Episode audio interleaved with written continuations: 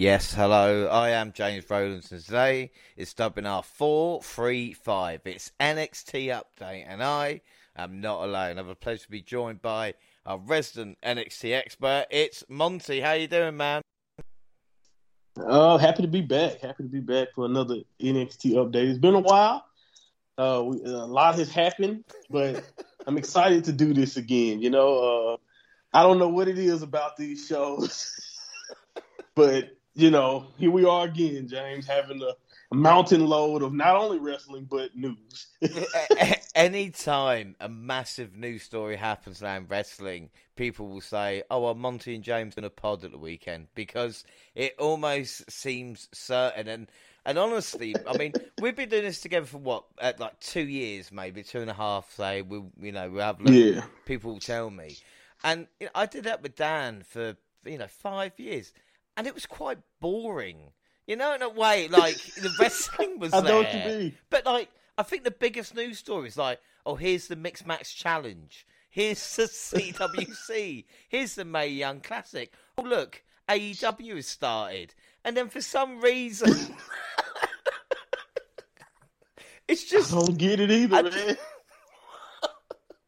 we we've seen the end you connect and now just yeah, Punk comes back. Uh, you know, uh, I, I, we can keep going forever. Just amount, the amount of just insane stuff that's happened just since we've been doing this. So I don't know what it is. We're like a lethal combination. Maybe wrestling fans should be thanking us. I don't, I don't know, because some of it is ne- a lot of it is negative, but we have some good things too that's happened since Oh but we been here. But you know. We've, we've had hundreds of hundreds of wrestlers be released on our watch. We've had the, Yeah. black and gold brand end. 205 Live died. You know, there's oh yeah, lots of things that have kind of happened. And like I said, a It's ma- massive news week regarding NXT UK. But we have our regular update, and of course NXT Heatwave.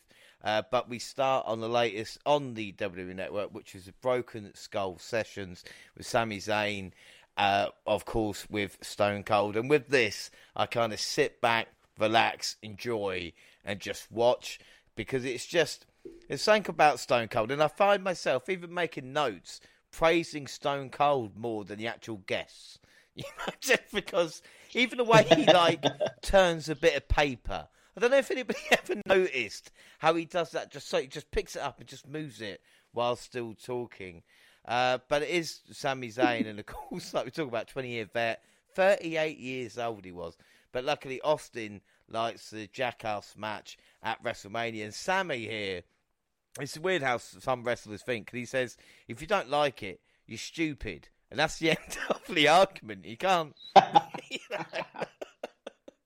what can you do about that? Oh, he he was ready to defend this match too. By the way, like any any any state like label, like you call it a comedy match or any of that. Like no, uh, uh this was wrestling at its finest, and uh, he made some really good points too. Like even made me look at the match a little bit differently uh, from some of the uh, points he made, when, especially when they started to go over the film.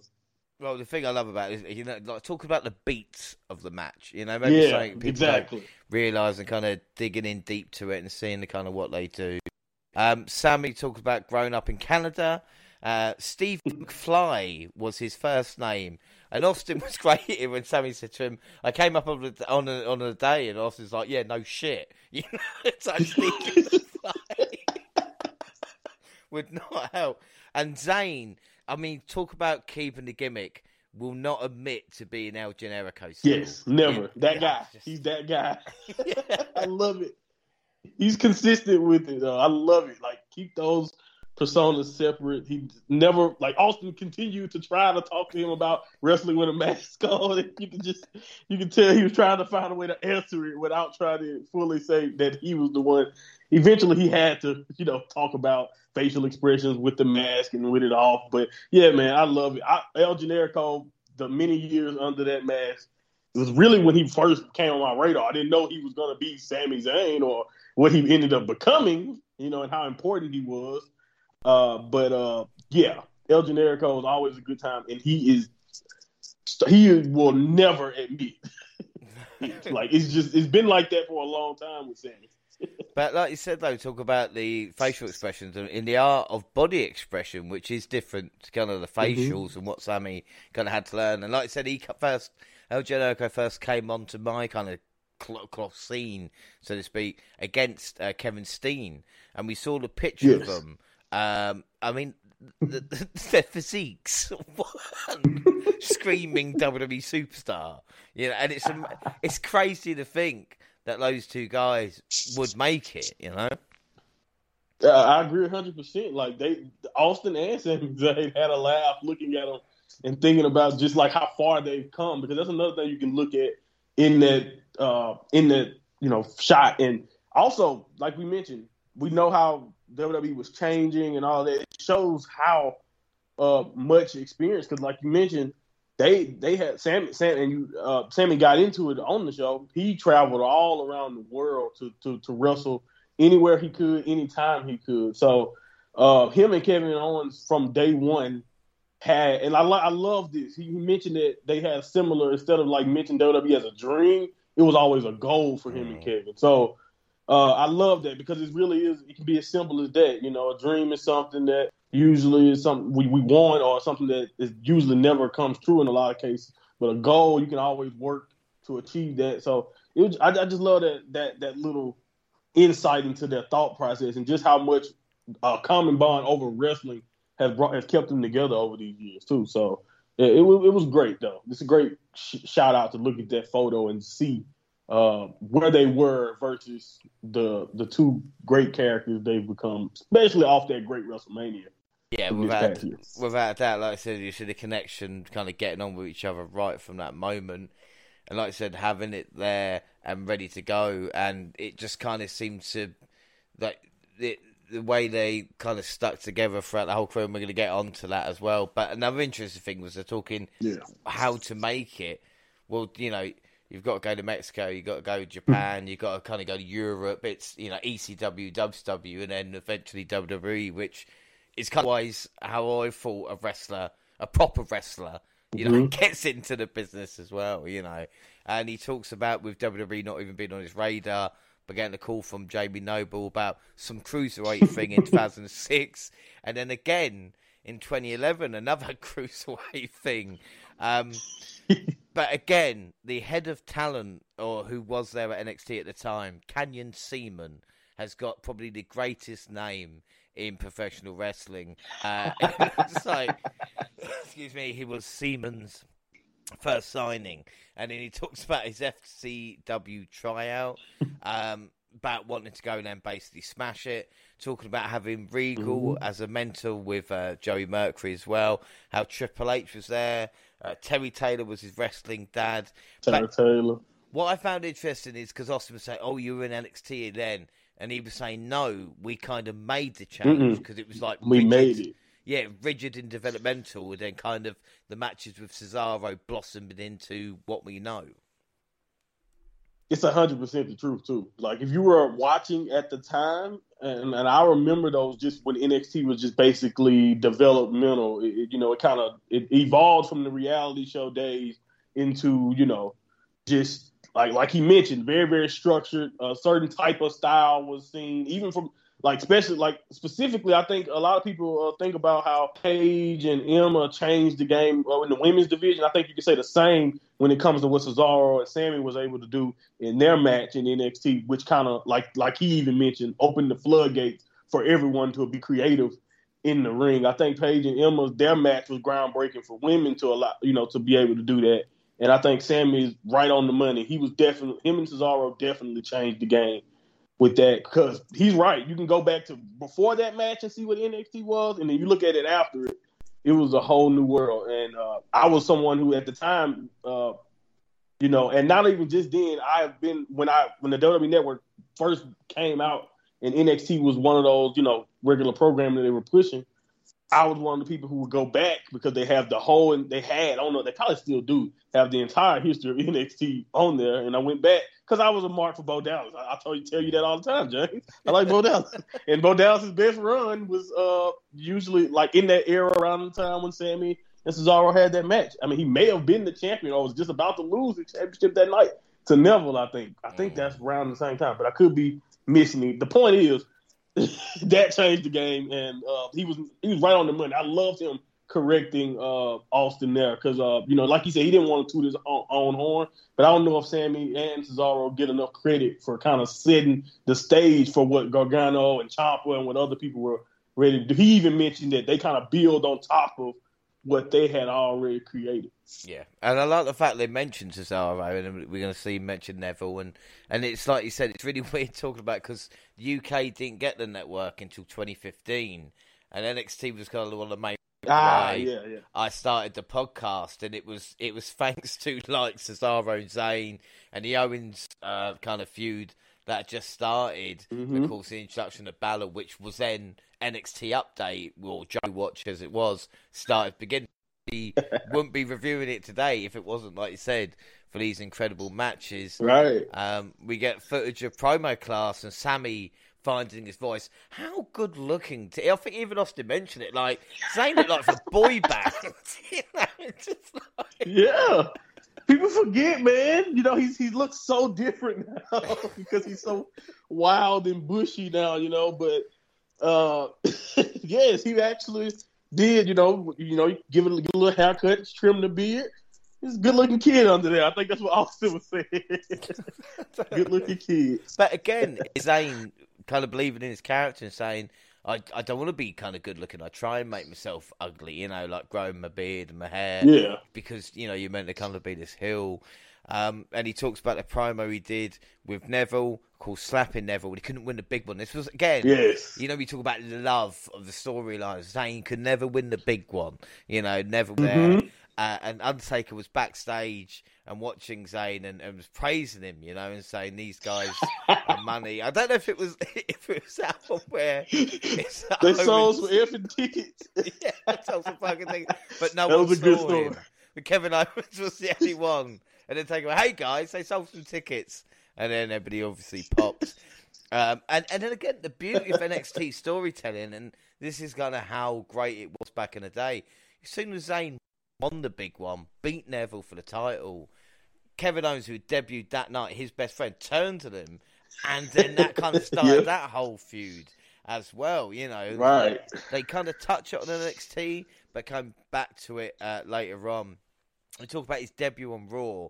He talks about Bret Hart being the greatest wrestler of all time, and obviously, you know, being a Canadian, and announcing uh, he got injured, and seeing him injured on the entrance as he goes up the stairs and he's just shoulder. I mean, it's just it's one of these things. It's just freak accident, you know. Um, and it could have Yeah. really affected him, but to go in there with Cena and pull out that match was just brilliant. Yeah, man. I, I I never forget that moment. Again, this is one of those broken uh, skull challenges that's it's, it's like the, the same way I love some of the older older heads being on there with Austin because of the great stories. I love seeing some people on the current roster, especially someone like Sami, who we've all been on a journey with for a while now. uh, You know, good eight years, and if you've been watching since he started, you know, even longer than that. So, you know, and I remember that match against Cena and just the the pop he got and just how special that moment was as a viewer. So to hear uh, what he had to go through and how he, you know, fought through that to to to give uh, himself and everyone, I think, who watched a special moment, uh, especially in uh, in Canada, it was just awesome. It was awesome. I never forget that night because uh, it was a genuine shock not only to see him there, but like again, it's just the energy. It's just like the Dolph Ziggler cash, and we talk about it all the time. Pop. It's just one of the greatest pops ever, and I think that might be one of those forgotten, uh, you know, nights where it was just they were rocking. Well, without doubt, and like I said, looking back at Zayn's career, you realise just kind of how many bangers he's actually had versus Nakamura at Takeover, where Zayn went back down NXT and then kind of did the honours. to Even talk about, I mean, Nakamura at that point in time is just.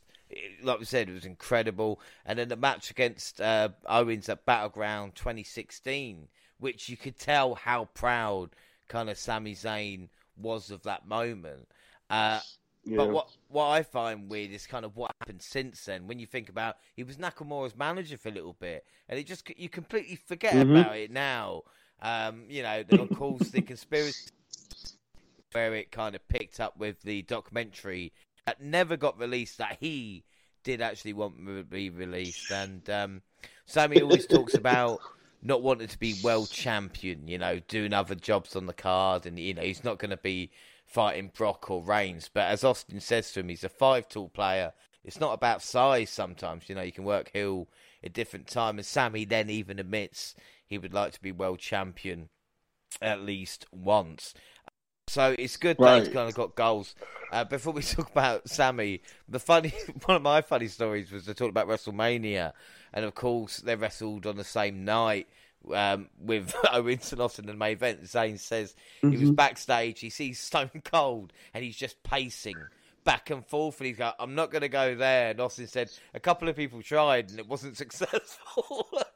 just imagine someone going up to, "Excuse me, uh, Mr. Austin, sir." Because he's getting ready, um, but for Sami. It, I think for me, it showed me kind of his pride in his work, you know, and it's weird yes. when Austin says you're not even hit your prime yet when you're 38. Hopefully, you know, there's a few years ahead of him. So, what did you think of it overall, anyway? yeah, this was awesome. I, I really enjoyed. Like I mentioned, uh, being since I've been someone who's been able to watch a lot of this and see what uh, he, what he, how he, and like you said, get his viewpoint. Because a lot of times as fans, we look at stuff and we see, oh, that's just bad creative. Uh, they don't care about Sami. You know, he he's always gonna lose, whatever, whatever, whatever. And you get so wrapped up in that, you don't realize that even the little things or every all the little effort that Sami would put into something, even if he doesn't get his hand raised or whatever and all that type of stuff. And like you said, to hear his humility, the humility to see. Uh, my favorite part also about WrestleMania 38 to mention is that I is almost word for word what I told you guys. I said Kevin Owens was a made man, and I and I and I also said after you know watching what him and Sami was able to do, I know they were on the emotional high. Well, they both, you know, at least according to Sami, admitted that they don't have to do much else to you know, and they were like that's why he defended his match, you know, and he and like Kevin was felt like a made man, like like he don't have to do anything or they don't have to win any other championship. They always have WrestleMania 38, and I'm glad that it was as special to them as it was to us, you know, who got a chance to view it because they both absolutely tore it up. Like you said, Sami working with someone who's not even doing used to doing this full time, and Kevin getting this moment with one of the greats. So again, you know, we I think no matter what happens with Kevin and Sami going forward, uh, they will always be synonymous. And I do think that now, since we know, and I don't know if this was going on while this was being taped, I'm pretty sure probably Vince was still floating around, or we they didn't probably didn't know where what direction we were going in. But now with Triple H possibly at the helm, Sami Zayn becoming world champion or being in a position to be uh, a top contender may not be as far away as some people would think because again, you know, Hunter is like he mentioned it. Hunter was one of the people that's always been in his corner, and we can already see a difference in the way Kevin Owens has been portrayed just in the few weeks that Hunter has been uh, booking. So, uh, you know, uh, big things are coming for Sami, but I really enjoyed this episode because, like you said, it was great to get that insight to someone like Sami who sometimes go under the radar, like you said, just for how good he routinely is. Yeah. So this was this was good good stuff for me, man. Good stuff. I think without a doubt, like I said, it's always always good. It'd be good to see Kevin Owens on there, you know. But obviously, they've got to kind of work the feud at the moment. But I I appreciate WWE looking at recent history because it seems like you know the amount of legends and people stories that we kind of know about. You know, and yes, we might know a little bit about some because we're fans ourselves, but like in a bigger audience. And it would be interesting to see people, something like the Miz talk about how he had to deal with kind of backstage politics when yes. he first joined. You know, trying to delve into right. that kind of thing would be quite interesting. You go like, you know, we can go back on the network, and this is since you know the podcast's been around as well, so there's memories of that, and I think it's quite a good thing. Like I said, overall package is excellent. The next one on Broken Skull Sessions is Charlotte. So as long as we don't tell Jaxie, we should be fine. oh man, I've heard some tea leaves, and uh, the the Becky Lynch fans are already clamoring. oh my word, yes. so we'll. I can't wait to talk about that one. We'll see. We'll move on to quick news before we get to NXT UK because the future of NXT UK has been a source of much speculation uh, since WWE have kind of released as many talents as they can. I mean, we've been worried every week, I think, about UK when it comes around. Yeah. Um, but one of the news stories that we got, uh, which happened at the start of August, was the fact that BT Sports Studios weren't going to show, or the next two sets of televisions were cancelled at BT Sports Studios. They said they had to be used for the football coverage, but then again, that happened last year.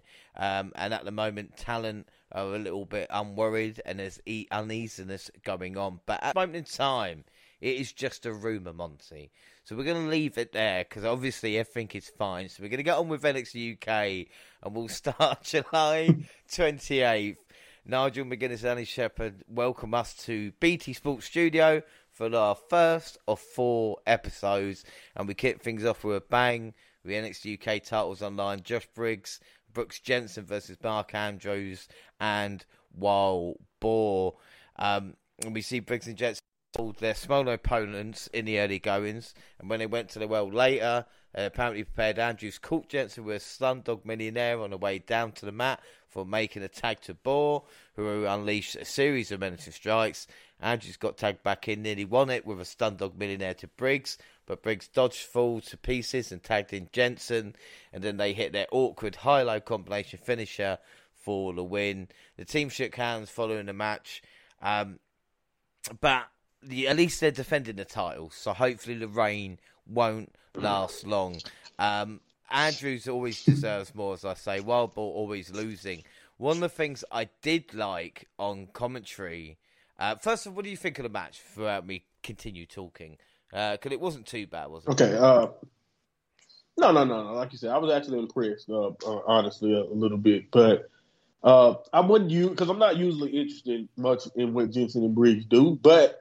Uh, you know, and even even as champs, I'm really not that interested. But seeing them uh, against Boar and Andrews in this match really illuminated the size difference to me, and it played a major factor. They made the big guys look really strong to me, so I thought it ended up being solid stuff from both teams. You know, even with uh, like you said, Andrews deserving more and fighting from the bottom, but he's always been good at that. So I didn't have a problem with the match. I thought it was still solid stuff, but uh, yeah, man, you really got to see the difference in their size uh, at points in this match. I do hate Legormless Jensen. There's no doubt about that. But Nigel, I don't know if he was un- unleashed on commentary a little bit, but they're talking about Clash right. at the Castle, course, which is the first uh, WWE uh, UK stadium show since SummerSlam Night 2. And mm-hmm. Nigel mentioned being a fan at the event with Warrior face paint on, which I thought was nice. Then he went a bit too far. Nice he mentioned Jensen's fist injury uh, might be from being single rather than anything else uh, that happened. So, yeah. it's Nigel. Go. It's Nigel. What can you do? Um, after running on Trent Seven last week, Bate was backstage and grabbed a camera, camera even. He said he loved Seven like a brother, but now he's coming to get him. We saw a press conference with NXT UK Women's Champion Meiko Satomura and the next challenger, Sarray. They spoke in Japanese, and Sarray said in English she was the sun, and Satomura was the sunset. Satomura said no one could beat her. They posed for a photo, and Satomura stared at Sarray, which flustered her. And it's just so subtle, but I fucking loved it. Yeah, it's something so easy for builds and excitement for the match.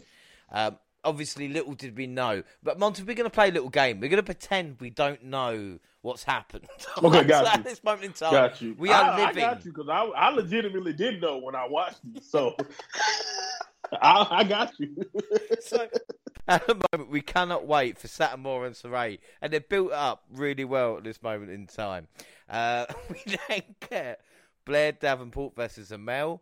Amale completely overwhelmed Davenport at the start, but Davenport showed a vicious side as he went to the ringside, evading a kick and grabbing Amale by the hair and throwing her back first into the floor. Davenport appeared to re-aggravate a previously injured leg. The French Hope nearly scored a win with a pitch perfect bulldog, but Davenport regrouped count with an unforgiving boot to face, followed by a falcon arrow. But don't piss off Amale. It's a great trait to have as a face, have that kind of heat and uh, anger with you. But I think Blair might need right. to find her groove again. Yeah, I agree. You know, this was, you know, uh, wasn't anything special here.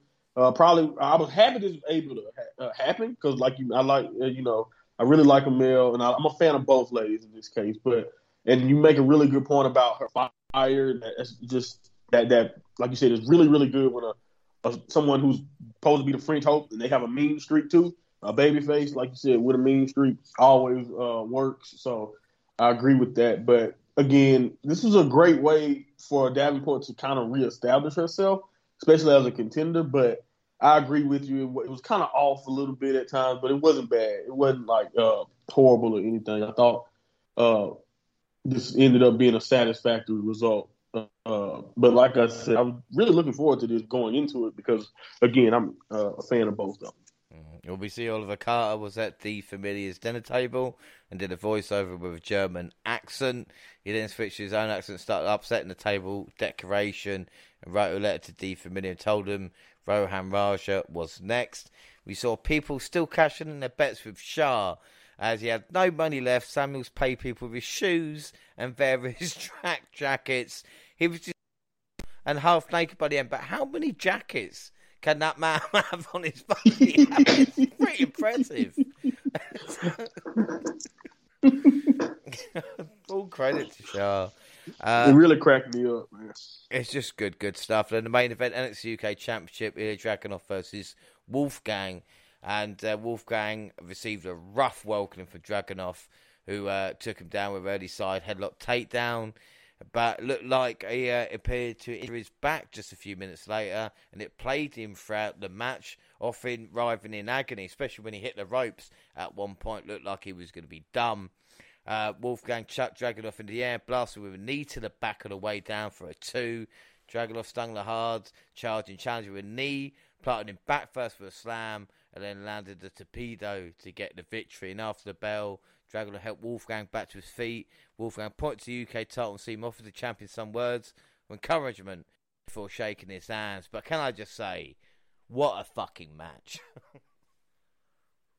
Man, amazing another one too. You know, the, basically the seventh out of seven amazing title matches in this guy's in Dragunov's reign.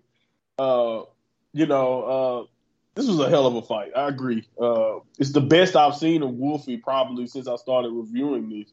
Uh, honestly, even though I think he's done, he's you know really really good too. So, uh, Dragunov pulled uh, the best out of uh, another challenger and it was just another physical uh, contest. And again, I'm not a wrestling coach, but if I was, a part of my camera role of trying to teach students how to sell, he Dragunov has to be a part of that, man. Because, like you said, the back he was in pure agony. At least that's the way he sold it. I don't know, you know. Of course, uh, I, you know, knowing more, having more information now, I know that he was, you know, wounded legitimately, but I don't, you know, the back though, the way he sold every, like you said, the running the ropes, anything he did, and just consistently. Hell, I can go back to the Jordan Devlin stuff, uh, and I, I, thought his selling and like, especially like the empty arena, was just on another level. So, uh, anyway, he he's so intense. They gave it their all. This is just a great example of drag of what Dragunov,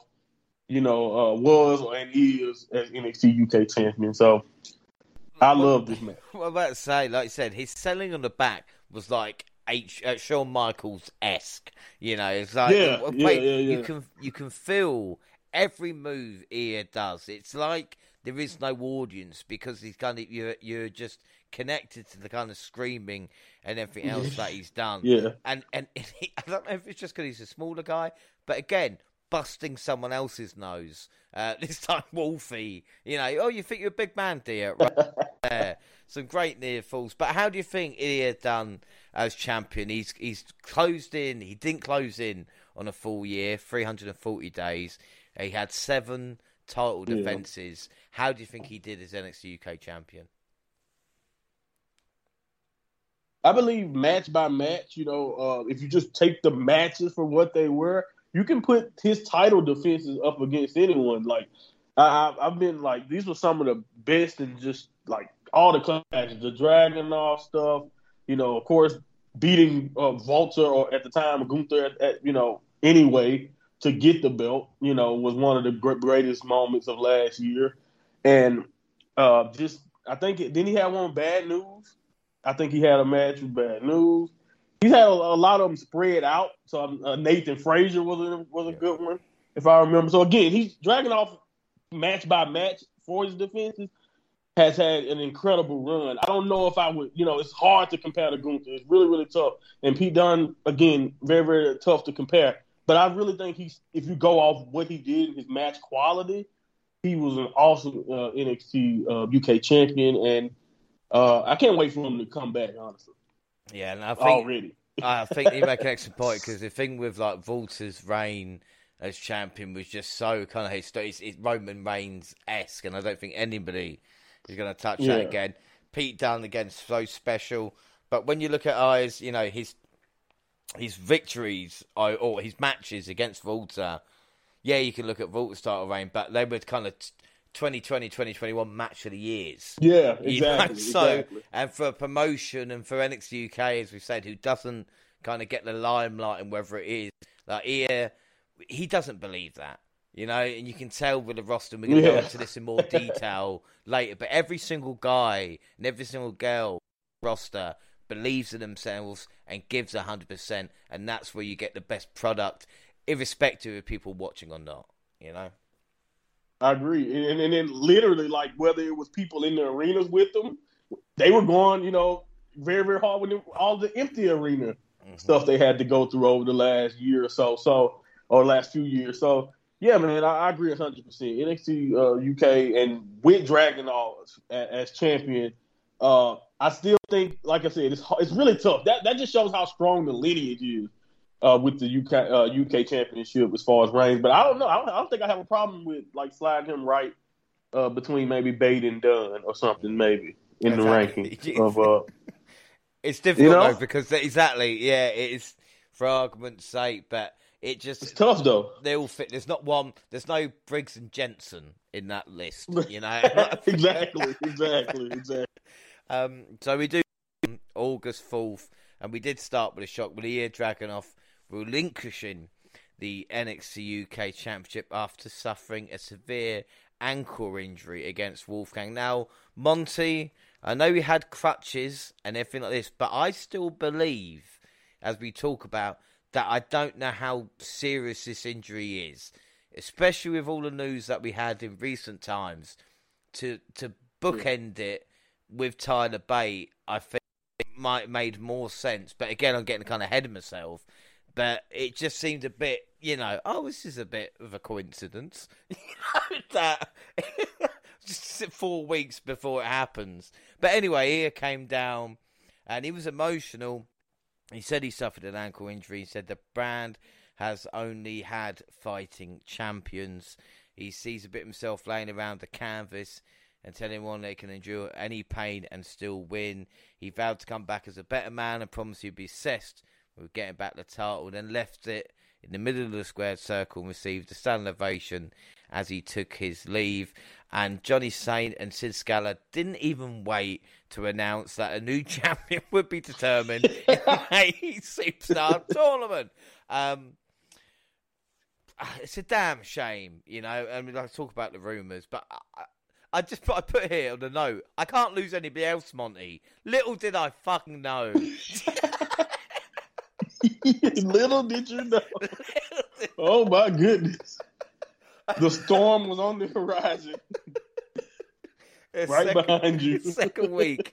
And I'm just do to do to do. Well, that's the worst thing that's going to happen this month, you know. And just move on, uh, regardless.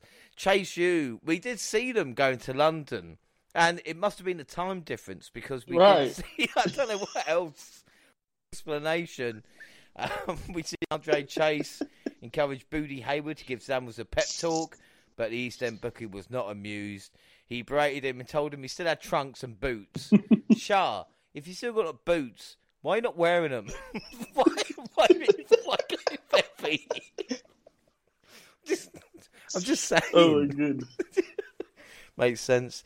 Um, we then see Johnny Saint Scala uh, approach backstage and ask vacant title like we talk about eight man, uh, and we'll be able to crown the people later to see who would depend. Uh, one of the matches, Oliver Carter versus Rohan Raja, we're looking at very, very closely with Carter bringing a fight to Raja, blitzing with several right hands, but having to deal with constant interference from Teoman and Charlie Dempsey. And Di Familia should have, uh, as we've seen before, it looked like it was going to be done, but we saw um, Carter hitting a crossbody uh, with cracking Raja with spinning heel kicks. So I lost my train of thought there in the corner to get the win. And after Di Familia beating him down, punch punctuated by Dempsey with a, a half Boston Crab. Um, it was a good match, but I think the finish was off positionally. Um, but again, interesting yeah. thing to say. Um, but Carter, again, there's something about Carter that I quite like.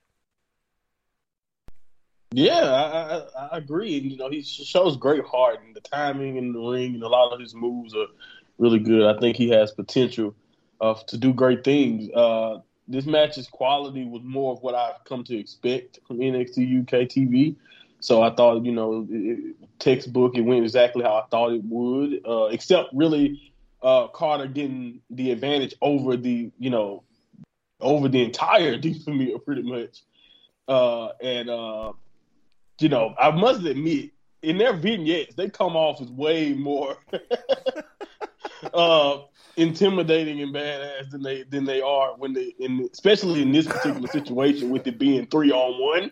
But this was still solid, you know. Carter uh, pulling off the victory uh, was not bad at all. I know you're a Bo fan, so these are kind of they're the social outcasts of NXT yeah. UK with the level of success that they've had, I suppose. Uh, Thea Hale was backstage. Uh, we talk about why she went to Chase U. Eliza Alexander walked in and told us she went to the school of hard knocks. She said she was sick of Americans coming over, you and me both, and taking opportunities from her. She challenged Hale to a match and went off, which greatly upset Hale, but Alexander will smash her. Uh, Di Familia walking backstage. Sam Gradwell uh, walked up and said Teoman needed his men as backup and said he would take Teoman out faced off in the ring alone. Sam, wrong place, wrong time. Uh, Sha Samuels versus Bodie Haywards. Samuels came out, uh, raggedy, grimy clothes, was begging fans for money with his hat, which again, uh, it's just Sha. Come on, man, you're brilliant. And uh, putting Bodie off with his body odor. It looked like Hayward was closing on victory uh, when he hit him with a power slam and some chop blocks and a standing splash. Samuels, however, evaded a hard charge in Hayward, blasting with a decisive spinebuster, and suddenly exuberant competitor even hugged the official after a free count. I mean, Sha is gold. His arc is great right now, and it's just again. I don't. I'm, I'm going to be more pessimistic later, but god damn it, we want to see Sha make it again. But I agree. I don't know about you, god but I don't hate Bodie as much as maybe I should, but I think Sha is the perfect training partner. I agree. I agree. I, you know, honestly, I'm I'm big on Andre Chase. I, I haven't really. I'm with you. I was warming. I'm trying to figure out Bodie, but uh, you know, he he hasn't he hasn't annoyed me too much. And in the ring, like you said, I think he, he has room to improve, but he showed a decent enough foundation here, so I had no problem with it. But uh, yeah, man, shot, man. just the the way he looked and like the dirty tank, the dirty t-shirt, and just the gear, the mismatch, the, everything, every little detail was just funny. Uh, and he's lost everything. And I know he's my guy, Noam Dar, uh, you know, great corner man, but I could not stop laughing watching him in this situation. Him being in need of a shower popped me because it was one of those things I've always wondered I was always hoping. I'm like, I'm, I'm, I'm, hopeful that all the wrestlers make sure they shower in these situations before their matches. You don't want to put people in compromising positions with body odor, but uh, you know, I love that too. But I was just too busy laughing, laughing at this match to really even grade it the way. But his celebration was gold, man. His celebration for winning was just perfect. So uh, I, I love this. I just had a good time with this one. well, we see Oliver Carter coming out of doctor's room and says Scala uh, uh, still going around trying to find people for the tournament and says Carter will be ready, but he has to wrestle next week. Bit of a dick move, Sid. Uh, but the bracket for the NXT UK Championship tournament is the left side of the bracket: Oliver Carter versus Charlie Dempsey Wolfgang versus Trent Seven. And on the right side, we've got Tyler Bate versus Kenny Williams. And Joe Coffey versus Mark Andrews. Um, doesn't look too bad, that tournament, of course. We all started this off back in 2017 with the very first tournament for the UK Championship. Uh, and then this thing really, really annoyed me because we were supposed to have Meiko Satomura defending against Sarray, uh, but Blair Davenport came out and said Satomura and Sarray were experiencing some difficulties, but they didn't even. Well, I, I looked into this. They didn't even tape this match at the previous set of Okay, tapings. yeah. So they they didn't they ha- they had all this set up and then didn't deliver. Um, why advertise it? We see Davenport hit the squared circle, uh, talking about everything that went wrong. Um, Sid Scala then attempted to come out, were joined by Amale, Eliza Alexander, and Isla Dawn, who all state their claim. Scala ruled that Dawn and Davenport would immediately have a match. Why those two? I don't know. Why Um, do? Yeah. yeah, exactly. What two of them? Uh, we see the number one contendership match, but a spirit slugfest ensued. But Alexander yanked Dawn out of the ring, while the White Witch covered Davenport, sparking a wild brawl between Davenport and Mel, Dawn, and Alexander. Officials did their Ugh. best, but you know. What the fuck was going on with the show today? I- I'm just hoping, again, it was just a crossover episode, but it just didn't seem that they cared. There was a, a real jump Yeah. on from what happened. And again, if it's just a crossover of taping with taping, it's fine. But I watch Impact and, and they do it really well. So there's kind of no excuse with WWE Yeah. production value, you know? It's not it's it's not Uh, as bad as NXT no, it's 2.0, not. but it's getting there.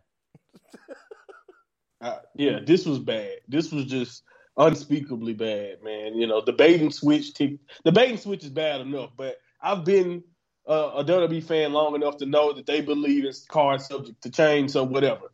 Uh, but not even showing a video or something of one of Meiko or whatever being, t- and I understand there's probably difficulties with that, with the tapings and all that stuff going on, but like not being able to edit any type of better type of excuse for why both people that was going to be in this pr- promoted main event could not be here was really annoying. Also, I was confused because I just had way more questions than answers when, with the segment.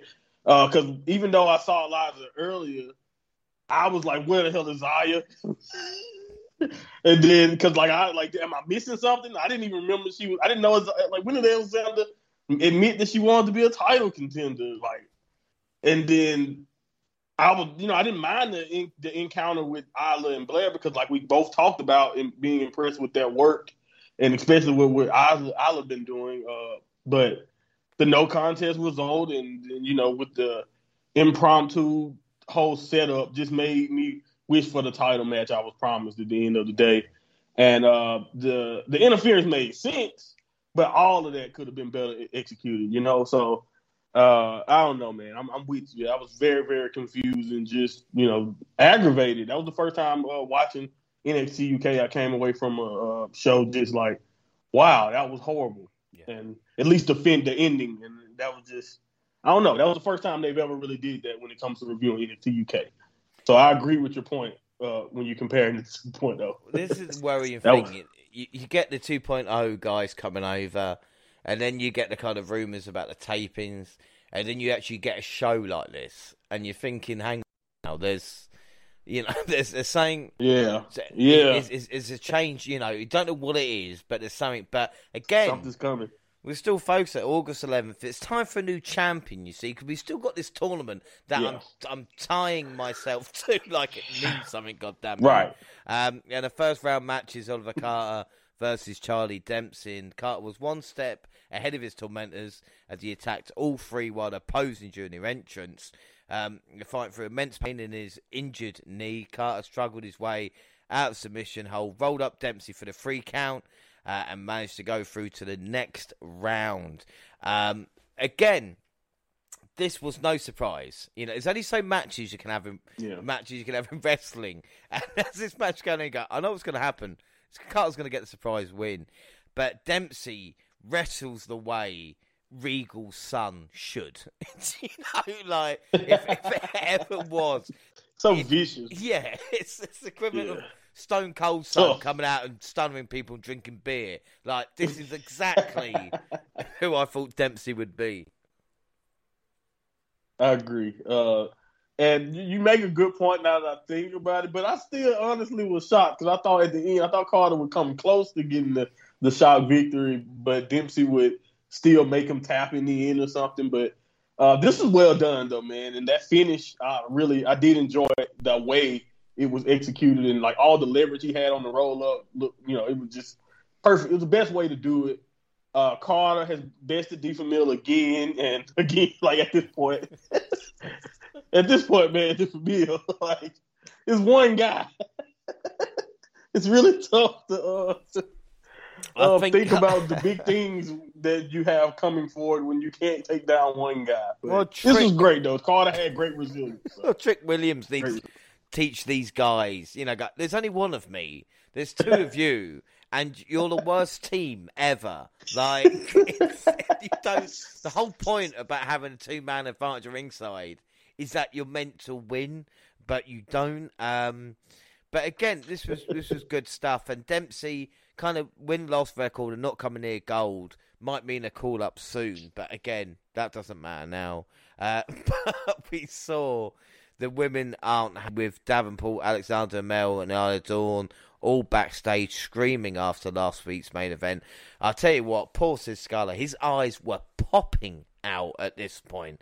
Um, he then was busy because not only did he have the women to deal with, he then asked Tyler Bate not to interfere in Trent's seven match tonight. Bate said he'll never do something like that, but he will get under seven skin by becoming the new NXT UK champion. And then Thea Hale versus Eliza Alexander. And uh, Hale showed tremendous school spirit in the early goings. Uh, managed their arm drag takeover, picture perfect drop kick. They wickled back over to the jaw. But Alexander, nevertheless, showed why she is the smasher uh, by a nasty camel clutch for claiming victory by clubbing her with running knee to the face. Maybe strengthening her case against Meiko Satomura. But credit to Harold to stepping up to the smasher. Uh, but I like she even sold her knee at the end of this, which I thought, fucking hell, she's quite good. Yeah, I agree. You know, uh, she's really good, and like you said, the Bruiser is just a perfect name. Uh, I, I love it. She's tough and just absolutely uh, a physical marvel in the ring so far. And I, I, I want. I'm really just excited to see more when it comes to uh, her. And this was a good, good, good win. You know, uh, obviously she uh, wants to be a contender for uh, Meiko's title, so I, I didn't have a problem with her picking up the victory. It was pretty much uh, the way it was supposed to go. I won't lie, kind of felt like filler because of how uh, unestablished maybe Hale is in this situation. But I thought she showed a little bit of heart. You know, look, you know, didn't look too bad. So uh, this was not bad at all to me. Uh, solid stuff from both. Well, Nina Samuels crashed an interview segment with Mel. Mel said she would beat whoever it took to get an NXT Women's Championship shot, whether it's Davenport, Dawn, Alexander, or Nina Samuels. But go on, Nina. Talk about guts or delusion. Nina has it in abundance. you know? Yes, yes.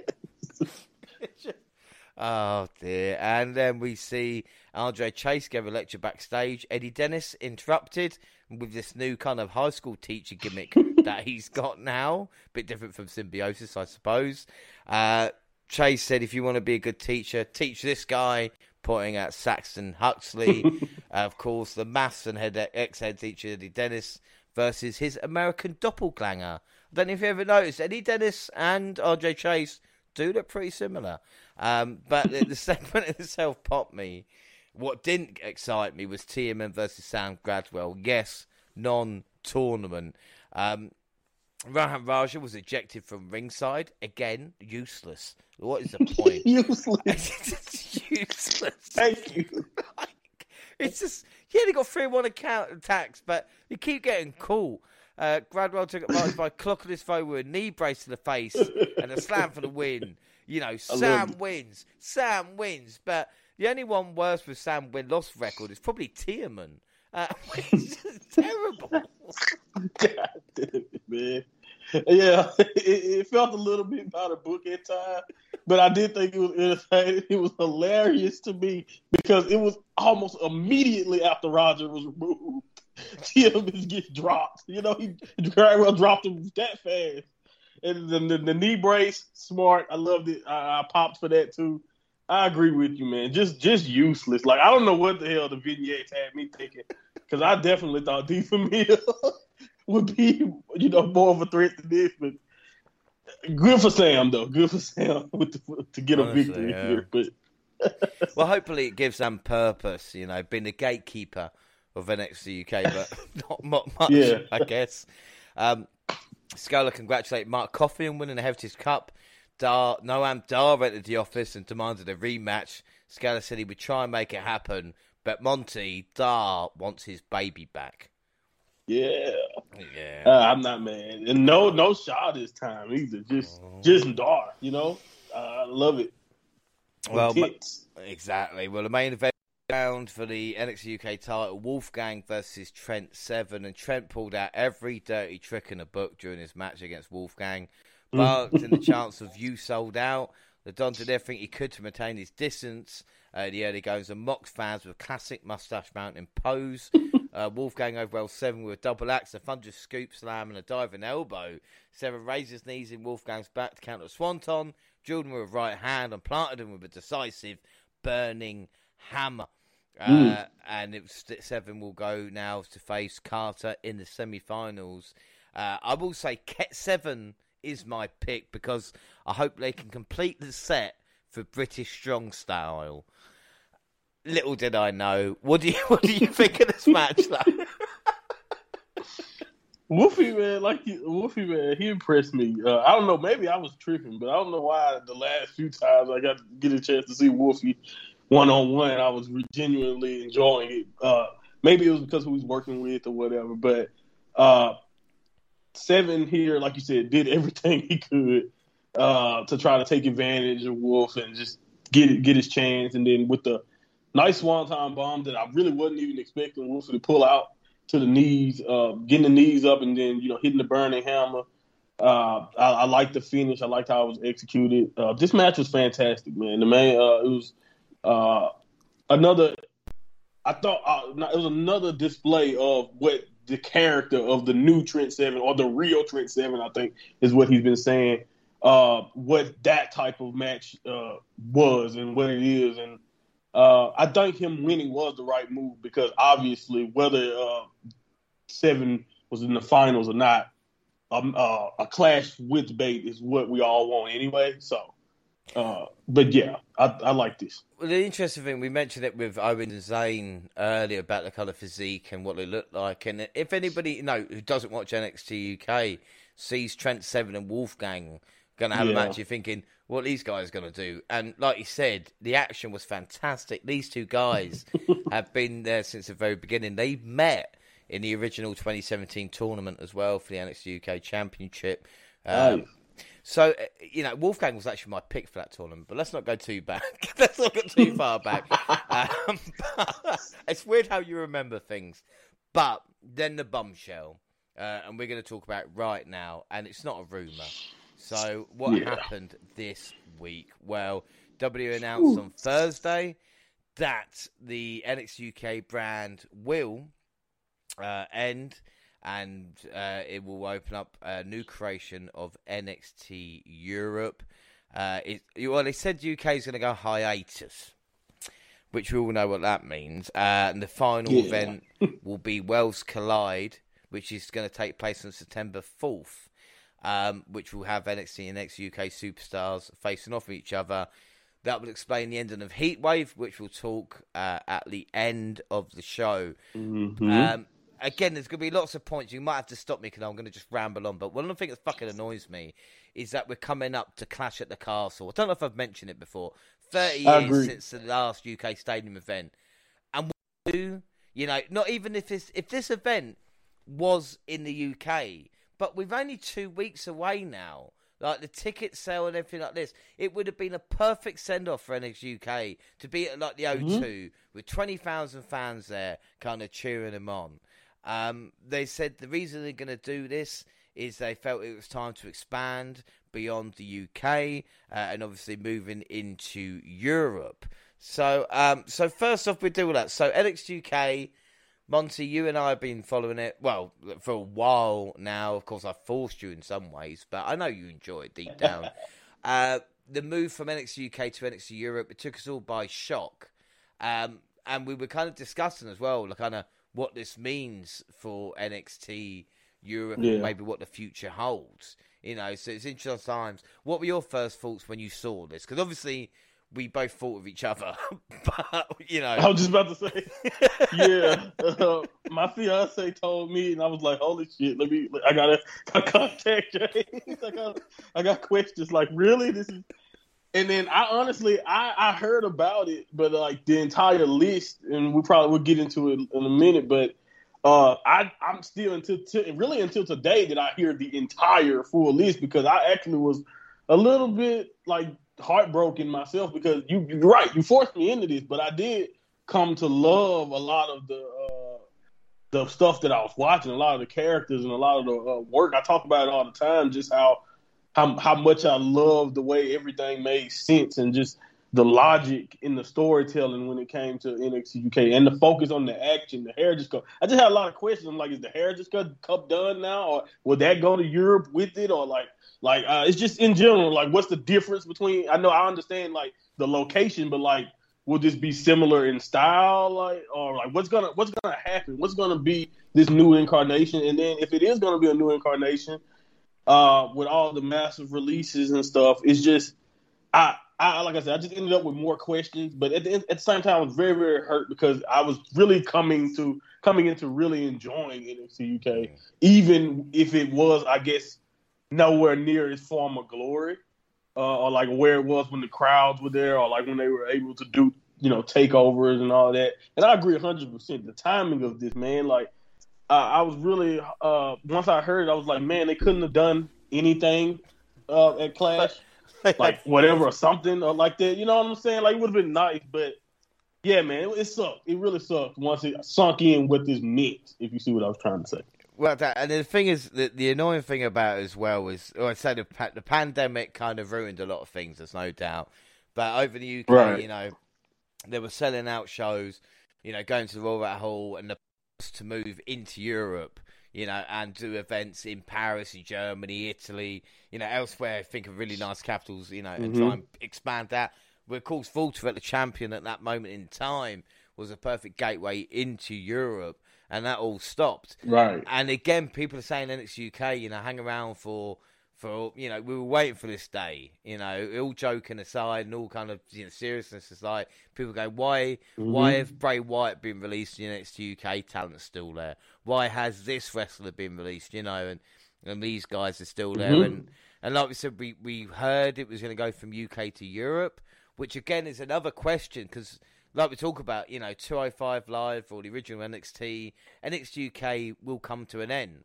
And then it will be our decision if we kind of follow NXT Europe because uh, if it's something completely different, it might be, you know, like I said, more shows even. NXT UK with an Mhm. hour, the way it has been, has been perfect to try and catch up on.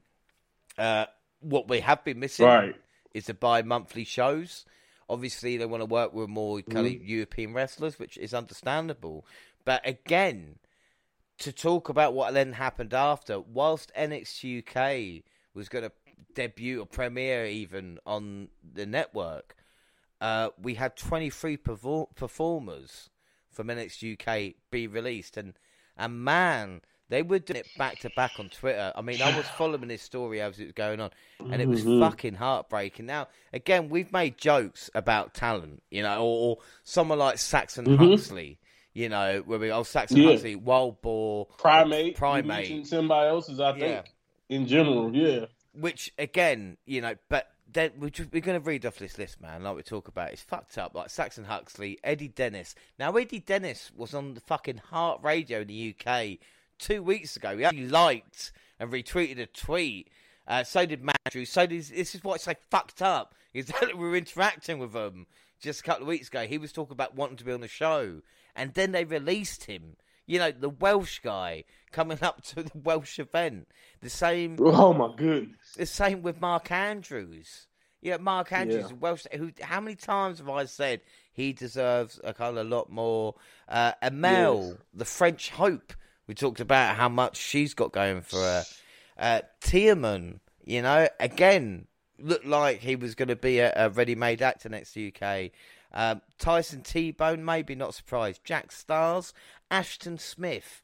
How much did it mean to him? Injured, man. when he got that and injured as well taken away. Uh, Sid, Sid Scala, Uh, yeah. Rohan Raja, uh, Dani Luna, Emilia McKenzie, Meiko's um, cousin, Amir Jordan. Amir Jordan had to say it was him under the mask because they weren't finishing so up that storyline. Um, I was mad. I was like, I, I knew, I understood it, but like, damn, like I wanted that to pay off. we We had got robbed of it.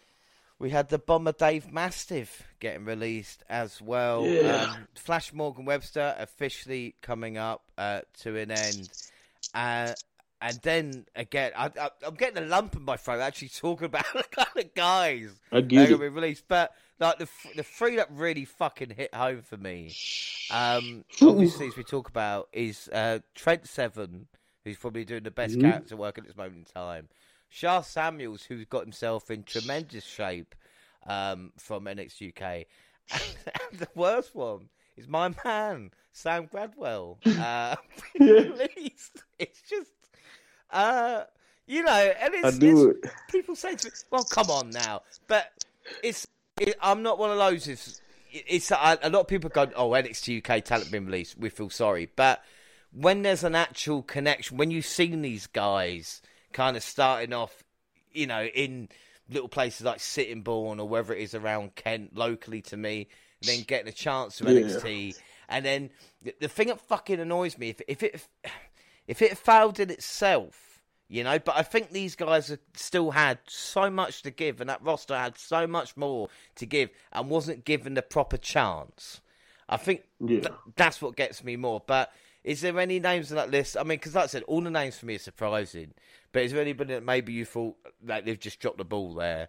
Um, and and again, it's Amale, just tough. uh, immediately, Amale came to mind. Only because they said it's NXT Europe, and I'm like, okay, French Hope. What the hell is Mm. like, like why? Like she's, she's literally the French Hope. She could be a great if you're gonna do NXT Europe. What what what what's the reasoning behind you know getting rid of us? And uh, and I, I immediately was on the mend because when I saw Sha, I was like, what?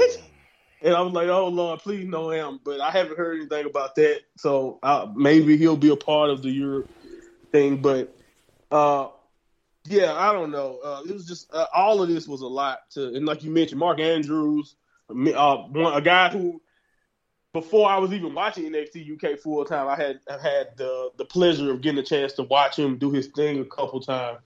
Him and Flash Morgan Webster, for that matter. Uh, even though he was pretty much already out of the door. Uh, but yeah, man. Uh, and did you, I don't know if you mentioned was, was Kenny Williams released because I think I saw he was gone too. But yes, uh, Kenny, I don't know Kenny how Williams. Yeah, the co- so. I, I was into the scum of the earth stuff, and I'm like, that couldn't work. I felt like that could work on NXT. Hell, it, with the right commitment to it, which he seems to have, that would be a great main roster gimmick. This the scum of the earth work he was doing. So that's out of the door. So it, it, it, it was a lot of them, honestly. and also, that I was just like, this sucks. Sorry, about I just mentioned Nina Samuels as well, along with that Yes, list. I yes, fucking- we, we we we toot her horn all the time, and that sucked too. Seeing that, it was just like really, the, all the commitment and all. Like you mentioned, they didn't believe, it. and I think even like for example, the, the black and gold brand switching, we didn't want it to happen. It sucked. It was horrible, but at least you had the fact that they were going head to head with AEW, and they didn't. They probably didn't perform well. At least you had excuses, or at least a, a reasoning behind it that you would just have to deal with that that makes sense. But like you mentioned, NXT UK still was not only building, but just the, just like like we just mentioned in the last review, I remember talking about again that you know uh you know we'll we'll see about the future, but I like where they at. So I agree with you. We we, we talk about it all the time that we genuinely enjoy watching these run of NXT UK episodes. So to see so many people that we've been watching even if it's been in the shadows from the from the perspective of the entire wrestling world, a lot of the people who I saw on social media Thursday having a lot to say and who were hurt. A lot of it was a lot of, of fans also who watched NXT UK who were just as hurt uh, when they had the uh, man. I, I, it, just sucked. I saw Emilia McKenzie posting a lot of memories, pretty much mostly the whole women's roster, and uh, and thinking about all the people who were, who were gone. Now I was just like, damn, like it just really really sucked because, like we said, it was just potential all the way down the line, and uh, it, it sucks because I mentioned in the I mentioned in the past that NXT UK was kind of over off to itself in the shadows, and maybe that's how come they was avoiding all of these But I think me and you deep down we already kind of felt that it was always a chance that if they if some if some people were going to be cut again, if it's going to be a mass again, NXT UK will not continue to avoid that. So it really really sucked that the that it, it finally reached them because I I agree with you the work and the amount of effort that they put into all the stuff that they were doing, storytelling wise, wrestling wise, no matter if it was 13 people watching or, you know, uh, 3,000 people, it was still top notch stuff. So it, this makes my heart heavy to see all these people, uh, you know, off and jobless. You know, uh, I am. I do have high hope that some of them, uh, and probably most of them, can land on their feet because we talked about this uh, you know, a lot. And, you know, I don't necessarily know about the British wrestling scene itself, but there's plenty of opportunities for great workers around the world to make money. So hopefully, uh, in the coming, you know, after these releases, we'll get to see them uh, continue to apply their trade around the world going forward. And that's that's basically basically the best way I can look at it, you know, right now. Yeah, I think the thing is, is that to be able to have the pleasure to kind of view it, and especially like you know, to get you on board of it because it's all well and good to oh I like NXT UK, but when you have a a sort of outsider come in and go, do you know what, James, you're not actually full of shit. This is actually quite good. The character work and the kind of the way that the women's division there is probably the greatest, you know, one of the greatest women's divisions of all time. Never going to see the potential. Uh, and and again, it's interesting to think. Yeah it's Triple H is doing. You know, if this was under Vincent McMahon, it would be fuck Vincent McMahon. You know, what's he doing? And now it's Triple H, and they're kind of going, oh yeah, well, you know, we'll see what Europe's about. And there's no doubt, you know, these guys who've been released might get a chance, you know, in NXT Europe or something like this. But it would be interesting to see. There are some NXT UK stars still under contract, of course. Yep. NXT UK champion Tyler Bate. Well, more than that in a little bit. NXT UK Women's Champion Meiko Satomura, Heritage Cup uh, yeah. champion Mark Coffey. We got Joe Coffey, Wolfgang, Noam Dar, Isla Dawn, uh, Ilja Dragunov, Charlie Dempsey, Rampage Brown, Oliver Carter, yeah. James, Aoife Valkyrie, Jinny, and Stevie Turner. Now, now is not to make a joke of people's livelihoods nope. and stuff like that. So I'm just going to leave it there. Uh, and like I said, the next episode will be oh sorry the end of NXT UK, which is even weird to say. But like you said, I suppose I've been waiting for it. You know, every month when you think this could be the month, this could be the last kind of NXT UK, and um, and weirdly enough, next month will be the last NXT UK. like not to be too depressing. Yeah. But uh, we'll have a look at it and, of course, do a goodbye NXT UK. Excuse me. But like I said, literally two weeks before they go to Wales. It's crazy. Um, we've got the last episode of NXT UK to watch. It's so weird, August 18th, watching it on the day it all yes. changed, you know. But, excuse me, we have a job to do. Uh, so let's enjoy these final episodes. Joe Coffey versus Mark Andrews, NXT UK title match. Do you know, St. Monty, this was the first ever match on NXT television. Uh, Joe Coffey, Mark, Mark Andrews, very first Sweet. match we ever saw, and one of the last ones. But I'll, I'll try, I'll try not to dwell on it. Um, subculture member did his best to take advantage of his speed against the Iron King, hitting their middle rope hurricanrana and leaping into the air with a ring apron to dive his boots into his opponent's chest. Coffey Low, who twice challenged for the NXT UK title, re- recovered to blast Andrews with a belly to belly overhead suplex and decisive. All the best for the Bells, but you could tell these guys have worked with each other many a time.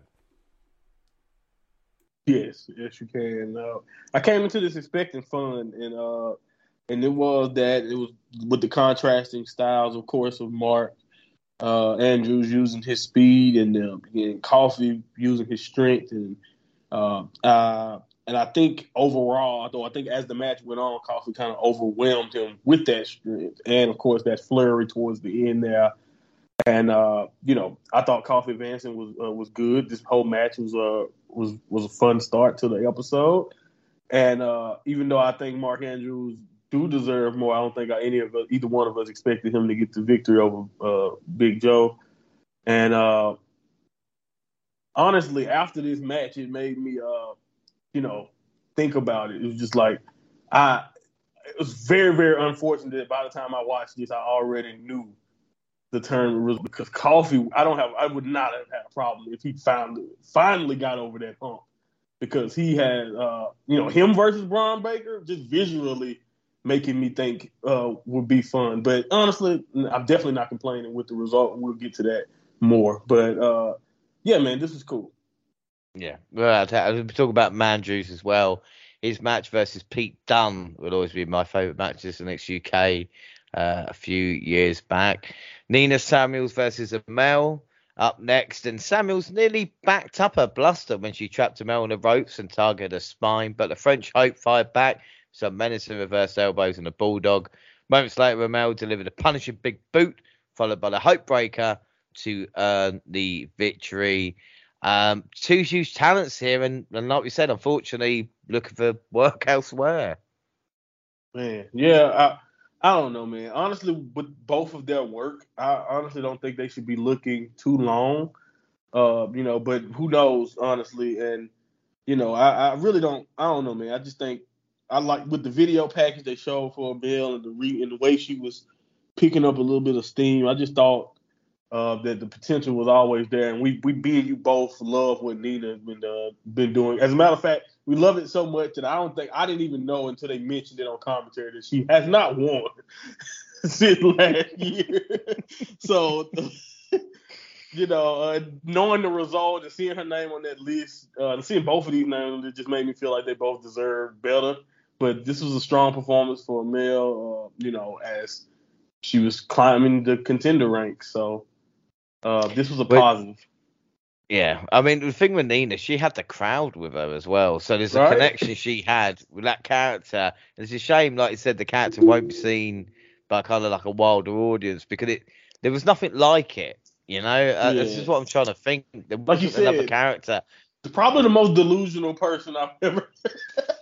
like, just in her entire oh, like just in her, she's in her, her own world all the time. yeah, it's just you know, it's brilliant. Um, yeah. We see Oliver Carter asked about his injured knee. Trent Seven came up and gloated about Carter's leg being bandaged and braced. Uh, Carter said last time in the ring he made them ex champions. Seven admitted that and he said it was pivotal moment for his career. And he said the real Trent Seven he would break Carter's leg.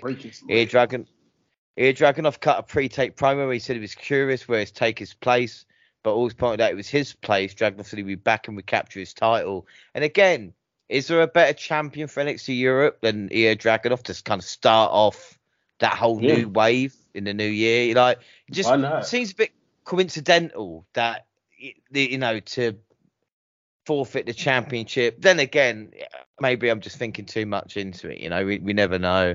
Um, By the way, he Ed- gave two great babyface promos between this yes. and giving up the belt. awesome stuff. he he's trying. He's been told it's like no, it's no point here. We're gonna we're gonna end up. No, no. Let me let me at least try and add a bit of emotion to it. Right. Eddie Den- Eddie Dennis and Saxon Huxley versus Chase U. But Dennis certainly had his work cut for cut out for him. Uh, he had a difficult time simply convincing Huxley to go to his corner at the start of the match. Um, but we see Bodie Hayward coming to Chase. The partners linked up for the match, ending uh, Fratliner. Following a loss, Dennis shoved Huxley, Petey poked him in the chest, and Huxley responded with a choke slam powerbomb. Then Huxley chest bumped with Hayward, and Chase shook the crazy competitor's hand during the celebration. The doppelgangers did clash, but this had a very developmental feel about it. Yeah, I agree. Yeah, it was one of those type of matches. Uh, weird to watch still because Chase U are the only employed wrestlers here. But uh, yeah, solid TV match, like you mentioned. Uh, developmental feel to it. I'm not gonna lie. Even though I do like that finish, and I was very proud. I like, I like the finish of the tag team, you know, flatliner, fratliner. Uh, I'm into that. But uh, I was proud to hear how over Chase and uh, Chase U is in the UK. I was like, nice to see that he got there over with that crowd and uh, down in Florida. I don't know about uh, how it would work in a you know a SmackDown arena or whatever, but who knows? You know, uh, crazier stuff has been chanted, uh, as we both know. So, uh, but this is fine. Buy, this is fine. We're gonna have to buy a few more tickets in the arena to, to get the Chase U section. But Good point. we Good point. saw we saw the video of the upcoming Heritage Cup rematch between Noam Dar and Mark Coffey. Both men were confident they would pick up the victory. This match uh, airs next week which means that we will show it. We'll have Noam Dar, Mark Coffey for the Heritage Cup in our final NXT UK update. But no one told these guys it didn't mean anything to them because what a fucking video. wow. I loved it, man. The back and forth. I loved uh and like Noam Dar's focus and I just like him saying, ah, don't worry about Sha. It's not it was always about me. It has nothing to do with Sha. And you know, I like I like, you know, uh Mark telling them like, yeah, I, you know, I told you, without your corner man, you can't beat me. So I like, I like, I love the like challenge of it. And he even mentioned that Noam Dar is probably or pretty much the greatest Heritage Cup, you know, champion in history. So uh, honestly, uh, going into it, I'm thinking like Mark can pull it off, but they kind of had me hyped to where I'm like, I would love, you know, this this chapter of NXT UK to end off with Noam reclaiming his trophy. But we'll see what happens. Uh, this was great, though. I agree. Really good stuff. Yeah, really, really good stuff. Uh, Kenny Williams versus Tyler Bate, UK title tourney. Uh, they stormed out the starting blocks of the nasty first round account that had the NXT UK Universe on the edge of their seats. When the fight spilled to ringside, Williams dodged his hard charging foe and ruthlessly chucked him into the ringside barricade, nearly claiming a count out victory. The scum of the earth stayed aggressive by raining down some vicious right hands, dishing out a savage chop block to Bates' knees. Bateweber fought through agonising pain to Storian Williams, with seemingly never ending airplane spinner tattooed in with a Tyler Driver 97 to see the date with the Iron King. Um, this, as we know, is Kenny's last match, but these guys in great shape, not even near their prime yet. This is just classic NXT UK mm-hmm. action. Yeah, man. Uh, uh, like I said, the only shame to it was that I had at that point already saw uh, what was going on uh, when it comes to heat wave, but uh, ignoring that, uh, this was this was great. This is just it's a shame. I, I, again, I don't want to keep doing that, so I'm kind of glad that this that we're at the end here.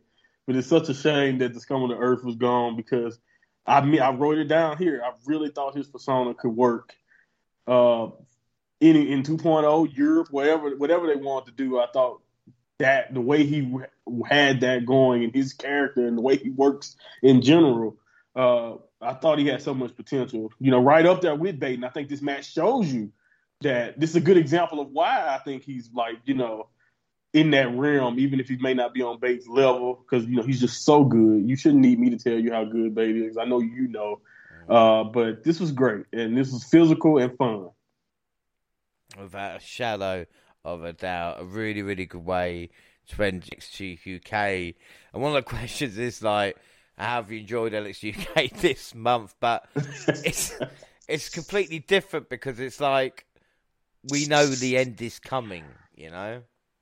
Yeah, I agree. That's that's what it is. I didn't even really write anything. I usually write down some uh, my feelings, but this time I just wanted to kind of just going definitely off my expression. I think literally, I the way I viewed this Bachelor episode, uh, all the way until the Blair and Isla Dawn, you know, switcheroo of the of the Meiko Satomura type of main event. From that moment on, then I was it was obvious that something is different. You know what I mean? Something yeah. is ended because it just that was so weird, and it seems like that one single moment made everything else you know, it kind of connected the dots into me to me that this may be the end. Uh, you know, but and then between the luck of Ilya or even what you're suggesting that maybe the timing of Ilya's uh, injury or whatever, uh, and how that, you know, connecting all of that, this was a very, very chaotic batch of NXT uh, episodes and just a chaotic feeling in general surrounding knowing what we know now. But uh, I'm down to finish it out strong with you, so I know that much. That's, all, that's the best we can do, man. Just try to finish out the review strong and see whatever else is coming next when it comes to Europe. But uh, well, I'm really interested in what you think because I know this is this is like the equivalent of New Japan to me had an announcement that you know everything was you know what I mean, and yeah. I, I, would be that amount of hurt, you know, the same amount of hurt. So like, I really am interested in what you thought, especially knowing everything we know now. Well, this is the thing. It's it's it, it was a shock, but then again, we kind of knew it. You know, we have been speaking about NXT UK for a while, and it, it doesn't matter. You know, it sounds like oh James likes it, so they, they will continue it forever. You know, this is the the interesting thing where, but again, it's the, it's the talent involved. It wasn't the roster's fault. It wasn't like the roster were you know, uh, self-serving or worried about own egos. You talk mm-hmm. about kind of, you know, AEW at the moment, backstage politics and everything like that. It didn't seem to right, be anything. Right. It was it was a whole roster of people working to go to one direction, and it seems even with like William Regal or Rhea Ripley or Dakota Kai or anybody, that Pete Dunne, of course, you know, the big part of it, but anybody that's even kind of been there realised how important it was to their careers. And I think NXT UK, when we look back on years to come, hopefully the talent that have come through, you know, Walter and, and like I said, with Dunne, hopefully Tyler Bate uh, and everybody else can yeah. stand the, the, you know, the test of time. I, I don't want it to feel like an experiment, like 205 Live, you know, when it was a cruise. Oh, let's try the UK guys. I think if the pandemic hadn't happened, then we're looking at something completely different right now, and the expansion True. to Europe might have happened. But Triple H had to do something. The, the, for for NXT UK to be trending in the you know the week, the only time it's trending is when all the wrestling released. Then I think therein lies yeah. the issue. So if it is a bigger connection between NXT Europe and NXT as it was, or however they do it, uh, it'd be interesting to see. But you know, it's it's weird to think that it's going to be an hour less of TV each week, but it was probably the hour I look forward to the most, you know, in a kind of really kind of sad right. way about it. You know, it's like, and with the talent involved, let's just hope they can find success elsewhere. But this moment and this time that we all had together, even with the talents on Twitter and it just kind of being class acts and the way they interact, is yeah, it's a sad time, and it is it is massive to think. Yeah, we were there looking at the first show, reviewing it, and now we're you know a month out for or a couple, couple of weeks away even from the show. But hopefully the legacy lives on, you know, and and this is the thing, and but it is tough. it's tough. It's I know it's wrestling, mm-hmm. but it's that personal connection. And someone said on Twitter as well was like, well, all you marks and all you people on podcasts who say NXT UK is a great show, we just bitch and moan now that you know you won't have it, you won't be able to say it's good. But we've still, you know, I've still got impact for that. So there's always another company where no one's watching, where yeah. it's great wrestling, and it's and it's similarities between an impact mm-hmm. and NXT UK as well. But um, it's just a shame it. You know, like I said, if if if Worlds Collide was at the O2 with a sold out arena, com- and again, I don't know where it's going to be uh, compared to maybe right. the Performance Centre uh, or NXT UK given a little bit more respect and time for the past couple of years. You know, it's it's an interesting right. thing, but um, it is a shame. And like I said, with all the talent involved, I think the main thing I can say for all the talent, any wrestler that performed, even the kind of referees, the crew, and the staff, and, and everybody else. Thank you, you know, because um, it is an end of an era. Weirdly enough. So, yeah, well, perfect way, perfect way to cap it off. Perfect way to cap it off. Let's try and uh, let's try and pick ourselves up now. let's we move on. Look at now. Look at what you're using to pick yourself. 2.0. we should have oh, done this the other way around. We should we should have made it on this. I'm not. Yeah. I don't want to do this. Right. Fine. Um, no, we're going to get on 2.0. Come on, we've got this to do. We've got heat wave as well. Uh, so we start with July 26th. Zoey Stark showing appreciation to the fans for accepting her back after injury. Cora Jade interrupted, followed by Toxic Attraction. Stark challenged Mandy Rose to a title match, but instead, Gigi Dolan agreed to fight her later, and she lost. Um, segment was pointless. Grayson Waller beat Wesley. Apollo Crews beat Zion Quinn. Um, after the Dolan Stark match, Cora Jade attacked Stark, but Roxanne Perez returned to send her running, announcing the Rose would face Stark at Heatwave. Uh, with Sarray confronting the NXT Women's Champion. A match between them. No Sarray, it was Miko, not Mandy. That's that's where it went wrong. Uh, we then see. Get confused. Yeah, that's what happened. Perez then announced alongside Alundra Blaze uh, she was relinquishing the NXT Women's Tag Team Championship in a fatal four way. Next week, we're crowning the new title holders. Blaze, I mean, come on. You know, if anybody knows about throwing title belts and bins, it is Alundra Blaze. Uh, JD. She wrote the book. Yeah. And appeared in the crowd where he gave health tips to fans. He was then greeted uh, everybody at ringside. Finally called out Bron Breakker, the NXT Champion Challenge JD to a match at Heatwave before headbutting him. Giovanni Vinci beat Andre Tace, Trace. Nathan Frazer returned after. Indi Hartwell beat Arianna Grace. And the main event, the D'Angelo family defeated Diamond Mind. Um, it wasn't a bad episode, but it was building towards Heatwave, you know? Yeah, it said every. It was yeah, exactly. That's all. It was the building blocks for everything uh, going into Heatwave. It, it pretty much set everything in motion that's going to happen.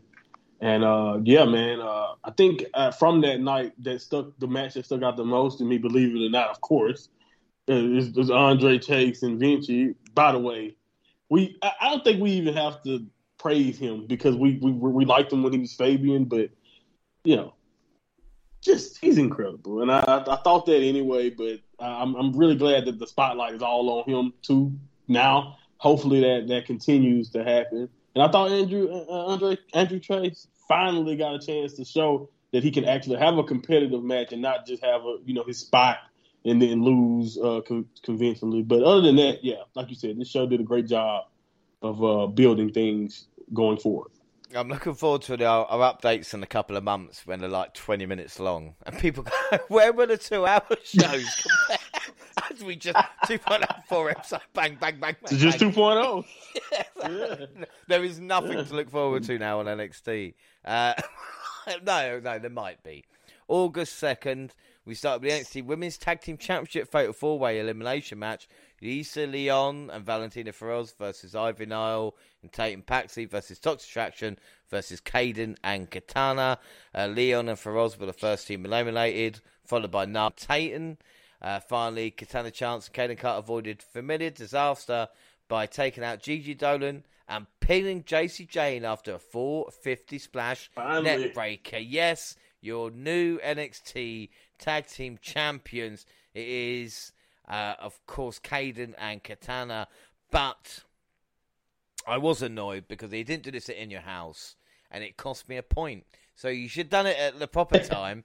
should have been fine. Um, fine by Leon and Feroz in this one and Toxic may be the best team in WWE. Teamwork seamless. Uh, what do you think of this match? Yeah, man, I thought this was pretty good. Uh, the, this was uh, the great moment that if you've been watching, especially NXT over the last few years, uh, great moment for Chance and Carter, man. You know, uh, they've been a, a, good team, or and for a while before the tag belts even existed, really like the only people who were consistently a team uh, so I definitely thought they were the most deserving team in this match, uh, unless you were going to make TA three-time champions for some reason, which wouldn't have made sense to me. Uh, but uh, I thought every team in this match show uh, had moments to shine, or even if it was wasn't that long. And uh, and the fact that Carter and you know, Chance got a chance to got a chance. got a uh, the fact that they got a chance to pin TA in this situation, you know, finally get someone to pin them made it feel even better because uh, we know the stranglehold that TA, TA has had on those belts. So, yeah, man, uh, this was good stuff from all the ladies involved, and I was very happy for Chance and Carter. Yeah, and you could tell what it meant to him as well, which is uh, really, really good to see. And then we said, Carmelo Hayes said the first man to make to the ring would get an NXT North American Championship shot. Uh, Giovanni Vinci came his way to waltz to ringside, but Nathan skipped past. Uh, but the A champion won the match with a diving scissor kick. Um, I mean, weirdly enough, I was talking about the Joe Gacy promo before, which was highlighted by the crowd singing to Melo "Happy Birthday," uh, and we've heard this a few times. Where the crowd will just go, "Fuck this interview, let's talk about this." But um, the show of speed between Hayes and uh, yes. Frazer. I mean, we, I could watch twenty minutes of that. You know. Oh, I'm glad you said that because I, I wrote down that I left this match wanting more because I know if they if they were given like 20 minutes, this would have been even like it would have been even better, man. It was quick, but still somehow uh, uh, intense with the like you said the great athleticism.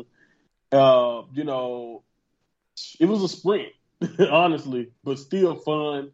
And uh, and of course the ending, uh, and then I think involving Geo with the belt along with Nathan is only making uh, my case for the North American title being the most interesting thing on NXT by far. Mm. A continued truth because I think it really is uh, the the consistently the best uh, spot of the night for the most part. Whenever uh, Melo is involved with someone, and uh, Frazer was no exception. I think me and you both know uh, that for what Frazer can do, and man, I we'll get to Axiom later, but how lucky is Axiom in Nathan Frazer? Yeah, so I'll, I'll, leave it there. Yeah, no, it's true. It is true. Right, that you're thinking, look, they're going to do that to Axiom, and then you're like, wow, lucky you got out. Um, we see Wade Barrett facil- uh, facilitated, even difficult for me to say, uh, the Heatwave Summit. The JD again talked with Bron Breakker, question if he was afraid. After demanding the NXT champion sign the match contract first, the Irish Ace cut himself and signed it with his own blood. I mean, it's the odd doctor gimmick for JD. and I don't know about you, but it looked like it really fucking hurt him because his hand was shaking. no, I'm fine. I'm fine. I agree hundred percent. Like I know that I know he, as soon as the camera went off, or as soon as he backstage, he's like, "Holy man, that hurt like hell." it looked like it, but Oh Jesus! You know, whatever. Jesus. Besides the fact that it was completely unnecessary, whatever. Yeah, and the crowd didn't know what to do with that either, did they? They're going, "All right, great." All right, whatever. Yeah, cool. Uh, I mean, a video highlighting JD would not go amiss. You know, just to tell us what his motivations are, rather than just being yeah. a weird, kinky man who just well, like your muscles. I like that. Yeah. Well, like yeah. that. Um, I was thinking, I was like, well, they're trying to make him come off as like kind of sadistic, right? But still, it's like it'd be nice if you explained that going into it. Just a little heads up, you know. Uh, Mandy Rose beats Sarray. Afterwards, tries to use a steel chair on the Warrior of the Sun. Bit of a callback to the previous feud. Yeah. But Zoe Stark sent her running. Duke Hudson interrupted Axiom's interview. Broad him in the ring. Uh, planted with a spinning side slam. Axiom demanded a match. The big man accepted, and of course, uh, Hudson got rolled up. Um, the jury's out here for Axiom and for Hudson because yeah, you just I agree week in week out it's just a fucking different, isn't it? You know. Um, NXT Championship match, taking titles on line. Creed Brothers versus the Angelo family. Thanks for returning Santos Escobar. The Creeds retain it is great to see Santos. Uh, there was a really weird suplex that Julius took as well in this match where I weren't sure yeah. what was going on. Gacy beat Brooks Jensen. I dislike both. Alba Fire hopefully put an end to Lash Legend. Um, I mean, she called her spots right on the camera, and you can see her tell Lash to move now. You actually say move. Move. it's, it's, move. It's, so it's not even. This is I wrote. I wrote down. I love Alba, but can we get this over with? Okay, that's it. That's all I can put down. Because I agree. It's just yeah, yeah, man. Oh man, lashes. I, I just green. That's the only thing we can say. just whatever. Let's just. You Uh, just- hopefully that's it. Hopefully. The only thing would help if they have to like socially distance and wear masks in the ring, because then you'll be able to do that without kind Yeah. of just talk all the time. Uh, and then the main event, Falls Count Anywhere, Von Wagner, Solo, Ugh. Sikoa. Von Wagner attempt to keep this match in the ring as long as possible. However, Solo pushed him out the arena to deal more damage. Finally, two battle back in the ring where the Street Champion splashed the big man through the announce table um, to get the win. And I tell you something, we've mentioned this in the past. I think this feud has actually helped both of these guys out in a weird way, and I didn't mind this at all. Yeah, and I, I don't disagree with that because this is the first Von Wagner match I, I did not skip completely. um, so you know that's a step up for me. This was a war. I have to say that, but I do. I am petty, James. I'm sorry. I did write down Von Wagner was on my screen for way too long, but they went all out. I did right. At least they went all out. This was cool. So I, they went all out. I cannot. I will never you know, down someone who went through a match like that, you know, for my entertainment. So much as I don't like watching Von Wagner, I have to tip my invisible cap. Well, the thing is, like you said, I could accuse Von Wagner of killing NXT UK, but I rose above it. You see, I rise above Right. it. Um, and again, I love like little things like the WWE dumpster playing a part again, going hello. How many Yeah. times? It's like the guy In that put- very cursed parking lot, by the way. But the guy that put the WWE sticker on it, he's going, people laughed when I did back and paying off now. Um, NXT booking did quite well, really. Solo did not hold back with that chair.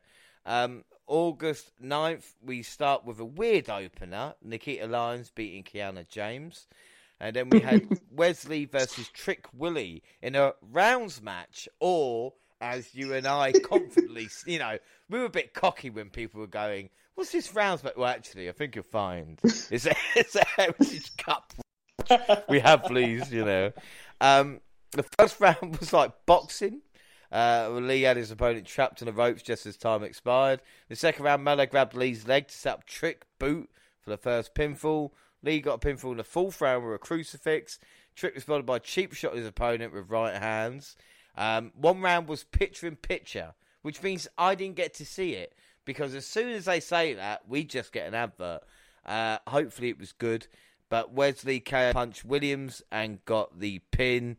After the A champion bragged about beating Nathan Frazer, Vinci interrupted to challenge the champ. And of course, the standard brawl broke out. What do you think of the Americans' attempt? I'm actually classing you as one of us, Monty. How is that? The Americans' attempt at Heritage Cup rules. I put my honorary Brit hat on. Uh, I, you know what? I didn't mind it. The round that you missed, if I remember it right, uh, he, I think that's when he got hit with the kick. But I don't know if you've seen it or not. He got hit with a kick after being after Wes Lee was distracted by Mello, and uh, uh, and Trick kicked his head clean off. Man, I watched it on the network, so I was lucky enough to actually get a chance to see it. Uh, so I think that's what happened in the round that you missed, because I believe that's the round right before uh, Wes Lee knocked him out. But I could be misremembering. But either way it goes, uh, as someone who boxes from time to time, no boxing technique at all to start this match. oh, but it was still fun to watch uh, them, you know, do their best rendition and also listen to Vic. Make sure to remind us this is not boxing. this is a rounds match. Uh, it was creative though. You know, that's one thing I will say about their this uh, take on the Heritage Cup match. It was creative with completely doing doing completely different styles. You know, wrestling in one round. Uh, you know, going back to you know doing the tricks. And I think at one point, uh, Trick Williams had a loaded glove or whatever. So like, I, I do think it was creative the way they did it, and then even with the knockout punch towards the end uh, for for Wes Lee, and for him to get that get some payback finally after pretty much being bullied for a while now was uh this ended up being a really good time for me. So I didn't mind it. I don't know if I would put it on the level of some of those very, very competitive Heritage Cup matches that I enjoy. Uh, I've enjoyed over the last few months or so, but uh, I didn't. I didn't mind it. I thought this was a creative take on the concept. Yeah, I think about that. Well, we get uh, Arianna Grace beating Thea Hale. This was bad. Apollo Crews beat Roderick Strong. Her mannerisms are great, by the way. Might not be the wrestling, but she her facial expression. I'm talking about uh, Santino's daughter, Arianna. Uh, yeah, that's cool. Go ahead. Don't don't ruin it. The only reason she's on NXT television because she's Santino's daughter. I mean, we're trying to build up. You know, we're I'm not. trying. meant- Give her a break. You got. You can't. You can't kill him immediately. Like we don't. I don't even know how many matches she's ever had. Give it a shot. Come on, man. Okay, right. well, well, Arianna Grace beat Thea Hall. She tried, but it was bad. Apollo Crews beat Roderick Strong. That was good. You see the difference in the two Diamond Mine. Re- look at look at what you compared. Mine didn't have Hell strong and back. Arianna got like one match combined. you compare them to Roderick Strong and Crews. Look, had That's all I'm saying. They- But that's fair. That's fair. They Go needed ahead. time. They needed time for Tony D and Santos to sit down for what feels like the 200th time. A billion times in four months. how many? How many dates? They they are in a relationship. Like they're. it's like it's more than eight, ten dates now. They owe each other, um, but they have agreed that it's a street fight, uh, and Santos lost. He would have to leave NXT, but Legado would be free if he won. Pretty Deadly beat Edris Enofé and Malik uh, Blade. Yes, boy. Lash Legend is now the associate. No, boy. And then the main event. Oh, I, I thought you would have liked it. I was as soon as I saw it, I was like, "Oh, this is a combination James would love." It just makes all the sense in the world, doesn't it? You know, like you think about it's pretty deadly models. Like, yeah, someone who likes basketball to team with them makes all the Uh, sense. height, I guess. Is it height? That's what I they have in common. right, yeah, height. Let's go with height. In the main event, Zoe Starks versus Cora Jade. Uh, Jade debated throughout the match if she used a metal pipe she brought with her to injure Zoe Stark, but Roxanne Perez grabbed her weapon, so to speak. Jade distracted Stark, caught her with a belly to belly GTS to win the show ended with Perez running off Jade, while Stark laid out Rose with a belly to back G and stood tall with the NXT Women's Championship, almost guaranteeing she wouldn't walk away with the belt a week later. uh, again, everything was fine until she did that, you know? Like, Just picked it up. Yep. yep. ah, but what can we do? Uh, and then we move on. Like we said, how quickly we've got through it. August 16th, it's NXT Heatwave, and the show begins with Paul Heyman narrating the video package with card. Heyman's voice over the intro uh, obviously fitting since he oversaw several Heatwave supercars in ECW during the late 90s. Uh, we then started with the NXT North American Championship, Carmelo Hayes with Chip Williams versus Giovanni Vinci. Hayes found himself outmatched by the speed and power of Vinci, but Trick saved the A champion. After Vinci powerbomb Trick, Mello reversed another powerbomb attempt into the head scissors takedown for free. Um, well, we knew this was going to be good, and it was. Yeah, two of the best athletes in the world, man, just doing what they do. I was excited that this was even booked because I kind of, you know, expected, you know, a really great match, and that's exactly what they did. Incredible stuff from both. Uh, you know, Vinci is very physical, and they're both athletic geniuses and just smooth. You know, other than a few rough spots and less trick. If you like, you if you take out maybe the trick finish or whatever with Trick Williams involved, this probably could have been a perfect opener. But uh, this is still really, really good. Yeah, Mello is the gift that keeps on giving. But I think Trick's interfering is wearing a little bit thin. Again, can't be as useless exactly. as Di Familia, but it's just the baby face. I know Vinci's not a face, but the face looks like an idiot if he shows up not realizing it's going to be two on one. expecting it. Yeah. Right, right, exactly. It was just kind of like with T- Toxic Attraction too. Whenever Mandy has them managing, or vice versa, it, it was like, okay, come on, guy, girl, Yeah. someone has to ha- understand that you need backup. Yeah, nothing about that. And then we see Julius Creed call out Roderick Strong. But again, he said he watched a video. What the fuck was he talking about? Like, it's, it's like a Yeah. finger point The- and a what? the week before that, I when they when they showed the little clip and they were in the film room, I rewinded it myself like three times. What is he looking at? Like I'm like seriously, what is he looking at? Like I saw the hand pat on the mat, Yeah. but I still I wouldn't have connected that to Roderick Strong either. Like he had me he had me thinking Roderick Strong was justified. Like what the hell are you looking at? what's, what's this? You know, and even like Brutus is like, hey, I quite like Roger. You sure? yeah, I saw this. Okay, okay. yeah, I got your back. Like what the what is this? I don't understand. But before anything could happen with a diamond mine, Gallus. So thankful for this, by the way. That's how Gallus hit the ring. Now the NXT UK trio laid out everyone, including Strong, and stood tall over the NXT champions. There was a moment that like maybe Strong was pulling the strings, and then Wolfie let Mark and Joe Right. know that there was a man left over.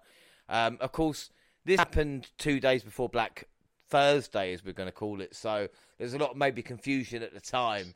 Obviously, by the end of the week, it made Mm-hmm. sense. But one of these things, and I think you even mentioned it earlier, the Coffeys have got a bit of size. You know, they're not the kind of Yeah. like Dave Mastiff dwarf size. You know, like, Right. right.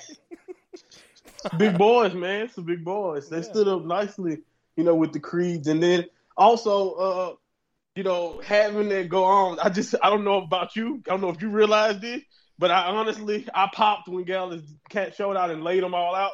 Not just because I was happy to see them, but because it proves to me that Apollo Crews can see the future. I have no clue why or how, but he can see the future. he literally saw it a week before, all of them laid out. He was a little confused because no one else was there. But here, here we go, a week later. So we have it. It's canon now. Apollo Crews can see the future. He should be unbeatable, by the way. I didn't even mention Apollo Crews's superpower. I can't believe. You're right. They're right. That's excellent callback. He really, really did. Uh, we'll move on to Cora Jade versus Roxanne Perez. Uh, Perez fought hard but found herself handicapped by her own morals. Perez could not use a black kendo stick against Cora Jade. Jade turned it around and DDT'd her to win. I guess the ref just turned uh, a blind eye to it. Um, and I thought also it was nice for Roxanne to rock a referee's outfit. This is where you're going to tell me she's like Timmy White's daughter. we didn't know the new Scott Armstrong's granddaughter. I have no clue what the gear was. I have nothing for you. it was not. It was colorful, I guess. You know, different looking, but uh, it was funny when she had her when she was doing her backstage interview before the match. It, the the way it looked, it almost threw me off. Like, is she really about to wrestle? Because it didn't look like gear at first. Uh, but then I saw the entire uh, get up. But you know, uh, I think this match was at its best when it felt like the grudge match it was meant to be.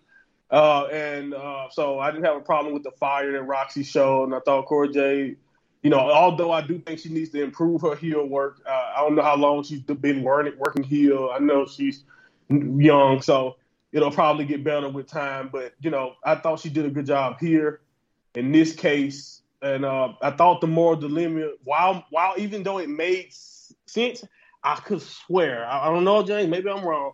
I've seen this feeling, this finish a million times. Kind of cliche at this point. Babyface has never learned that doing the right thing never works out in that situation. Uh, it reminded me of Bayley, except uh, you know, it, you know, kind of kind of reminded me of Bayley a few years ago with Alexa Bliss not wanting to use the kendo stick. At least this was uh, supposed to not be a, a no disqualification match, unlike that match. So either way it goes, this this was uh, fine. But yeah, that finish, eh, not not my favorite, but uh, it, it continues this because I'm pretty sure we'll probably get a stipulation match to blow this off down the line, probably.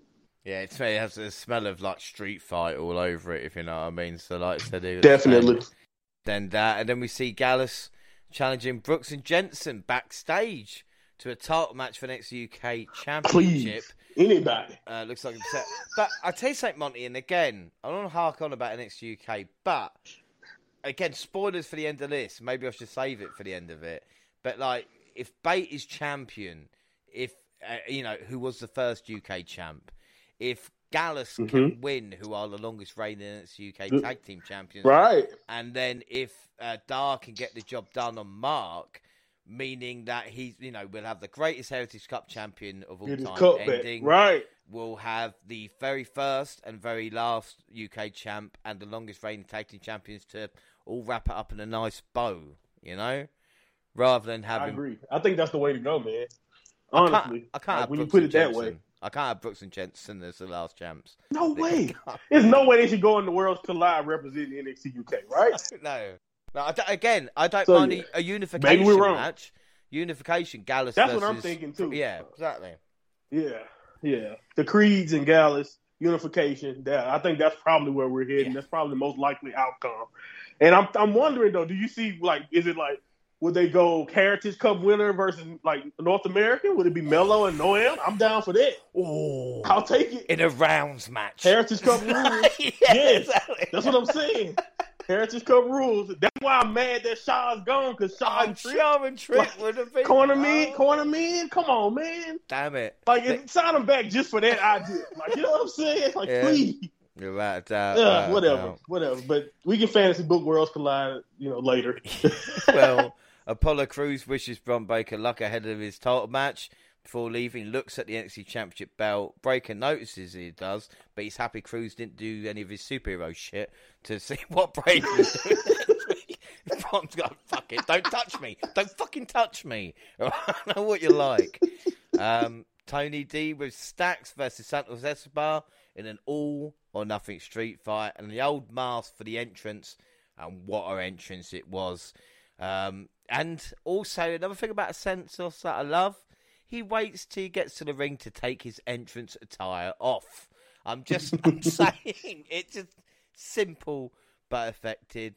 Uh, Tony D every trick he can manage with caring little about taking out members of Legado. However, Santos went for his brass knuckles. The Don laid him out with a crowbar. I should actually go into explain it a little bit more because it was an all right moment. Uh, crowbar one side of the ring, Yeah. brass knuckles the other. Both men in the middle, realizing they have to reach for the weapon, and and as I call it, this is going to date me.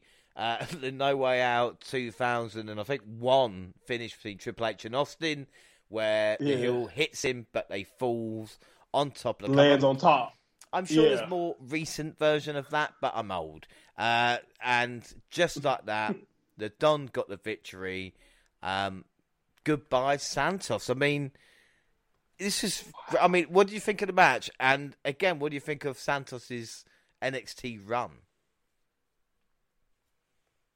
Yeah, man. The match, seeing that this was a street fight, I wasn't. I believe it or not, I wasn't really. I, I told myself, I wrote down, I shouldn't be surprised by this result. But man, uh, I thought this was a great way to cap off. Uh, I, I didn't say a great feud, but this is a great way to cap off this lengthy feud. It was. It had its ups and downs because of that length, but I do think it had some high points. Uh, you know, probably more than low points, but.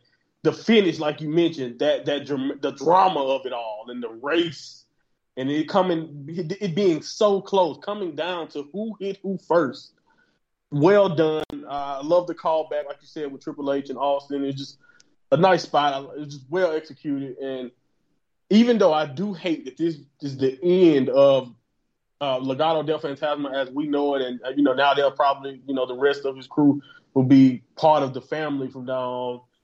Uh, Santos, he uh, to talk about his run, the cruiserweight title run, probably the most relevant, especially if you got a chance to watch the cruise his, his cruiserweight title. If you watch NXT, he he made the cruiserweight title relevant again for a while before you know it was it was it was discontinued and all that, or you know uh, joined with the North American title.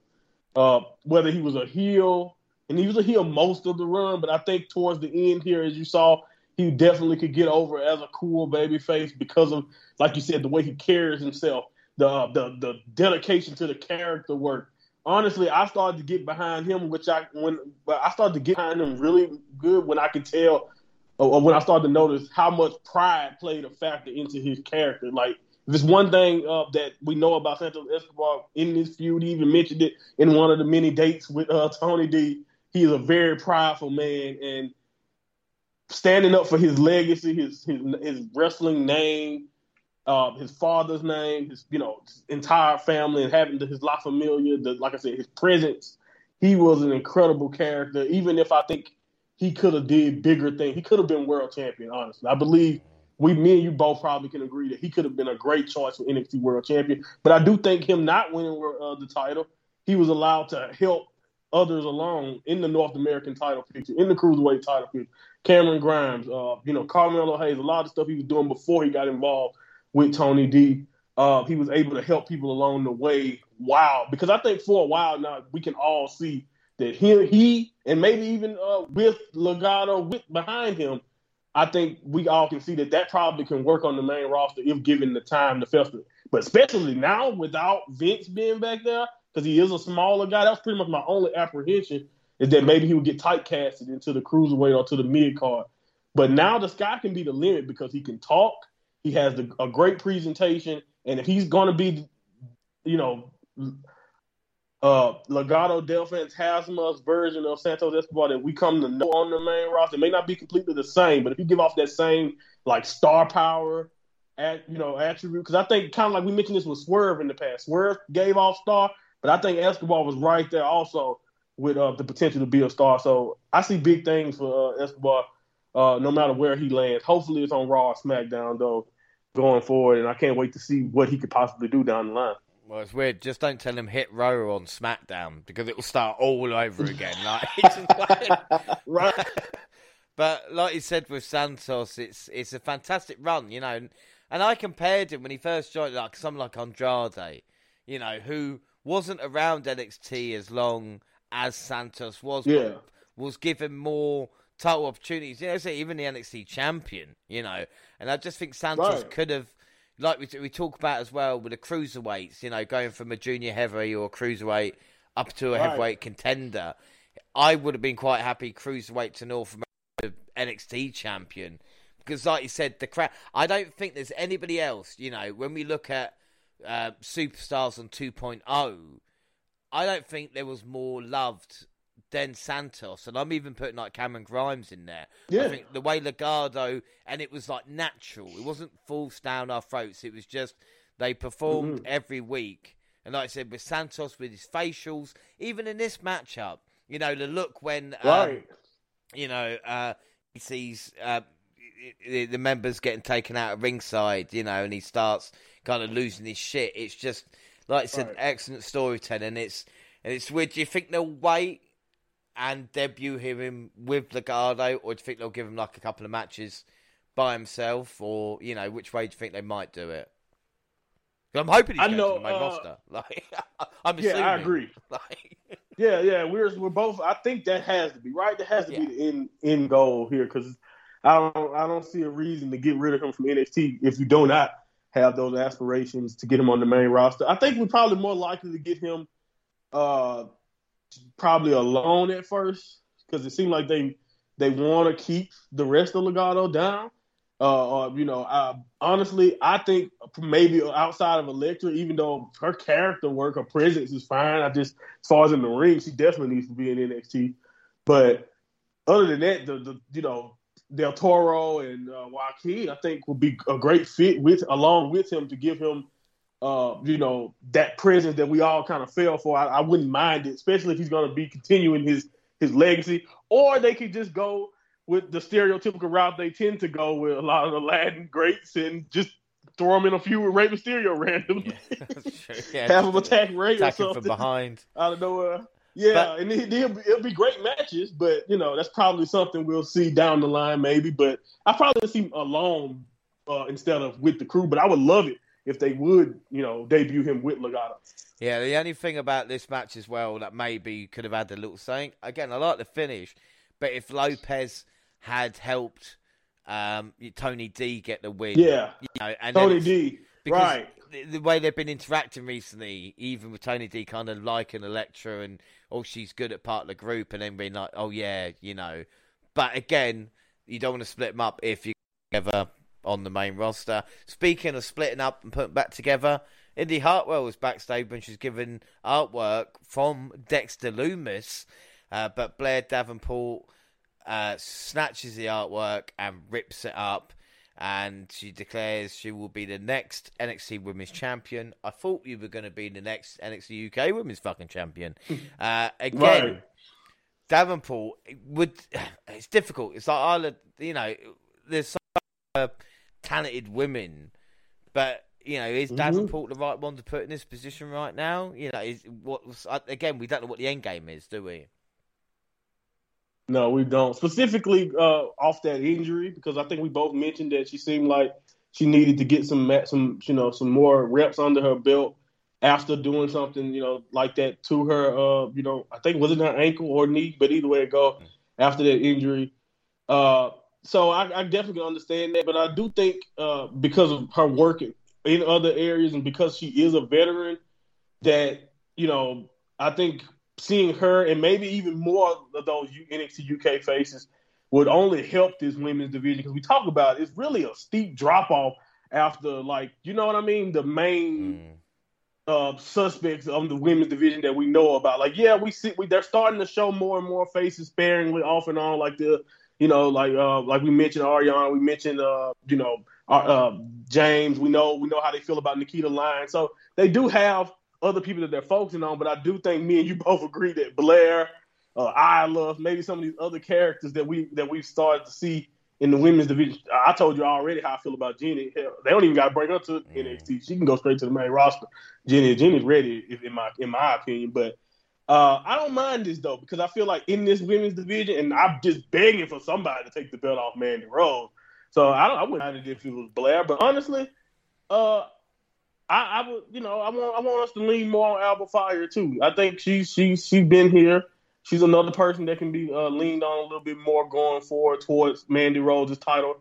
So uh, it's it's a lot. But I did love this segment. It was not it was shocking, but it was still I thought well executed. Even the Lumis thing with Indi, I love that they even thought to do that because you know he's been you know doing a while doing his you know his thing on the main roster now. So even doing that, I thought was kind of cool. But yeah, I, I, didn't. I don't mind this uh, for for Blair. We'll see what how they choose to go about it because honestly, she's still a heel, so I don't know if she'll be challenging Mandy anytime soon, unless she's going to be completely different going forward. But she's targeting Indi, so it leads me to believe she's going to be more of what we were uh, seeing her do in UK.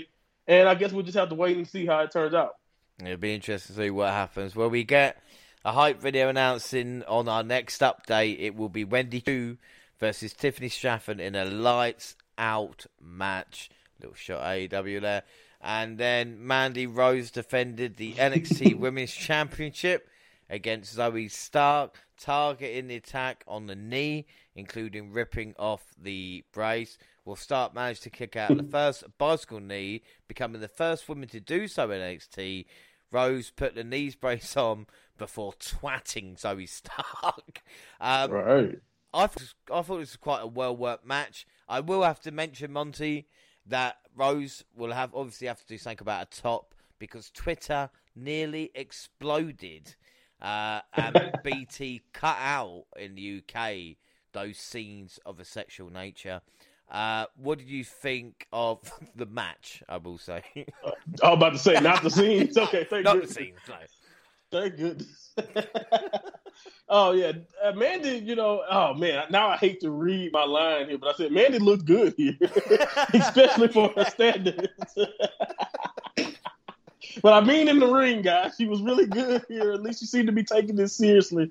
Uh, you know, especially like based on her standards. I thought like sometimes she's sometimes she's okay, and I, but like I think maybe it's a motivation thing, or, may, or maybe again it depends on the opponent.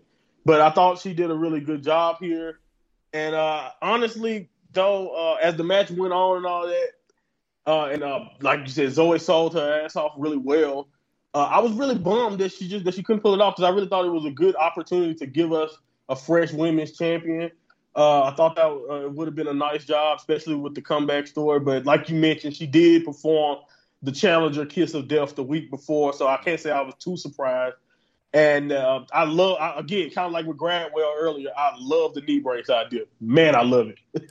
well, the thing is as well about Mandy Rose, and we talk about kind of next in line and what's to do, and there's no doubt Mandy Rose has nearly completed this NXT game. But for me, for her to really do that, she'll need to beat the final boss.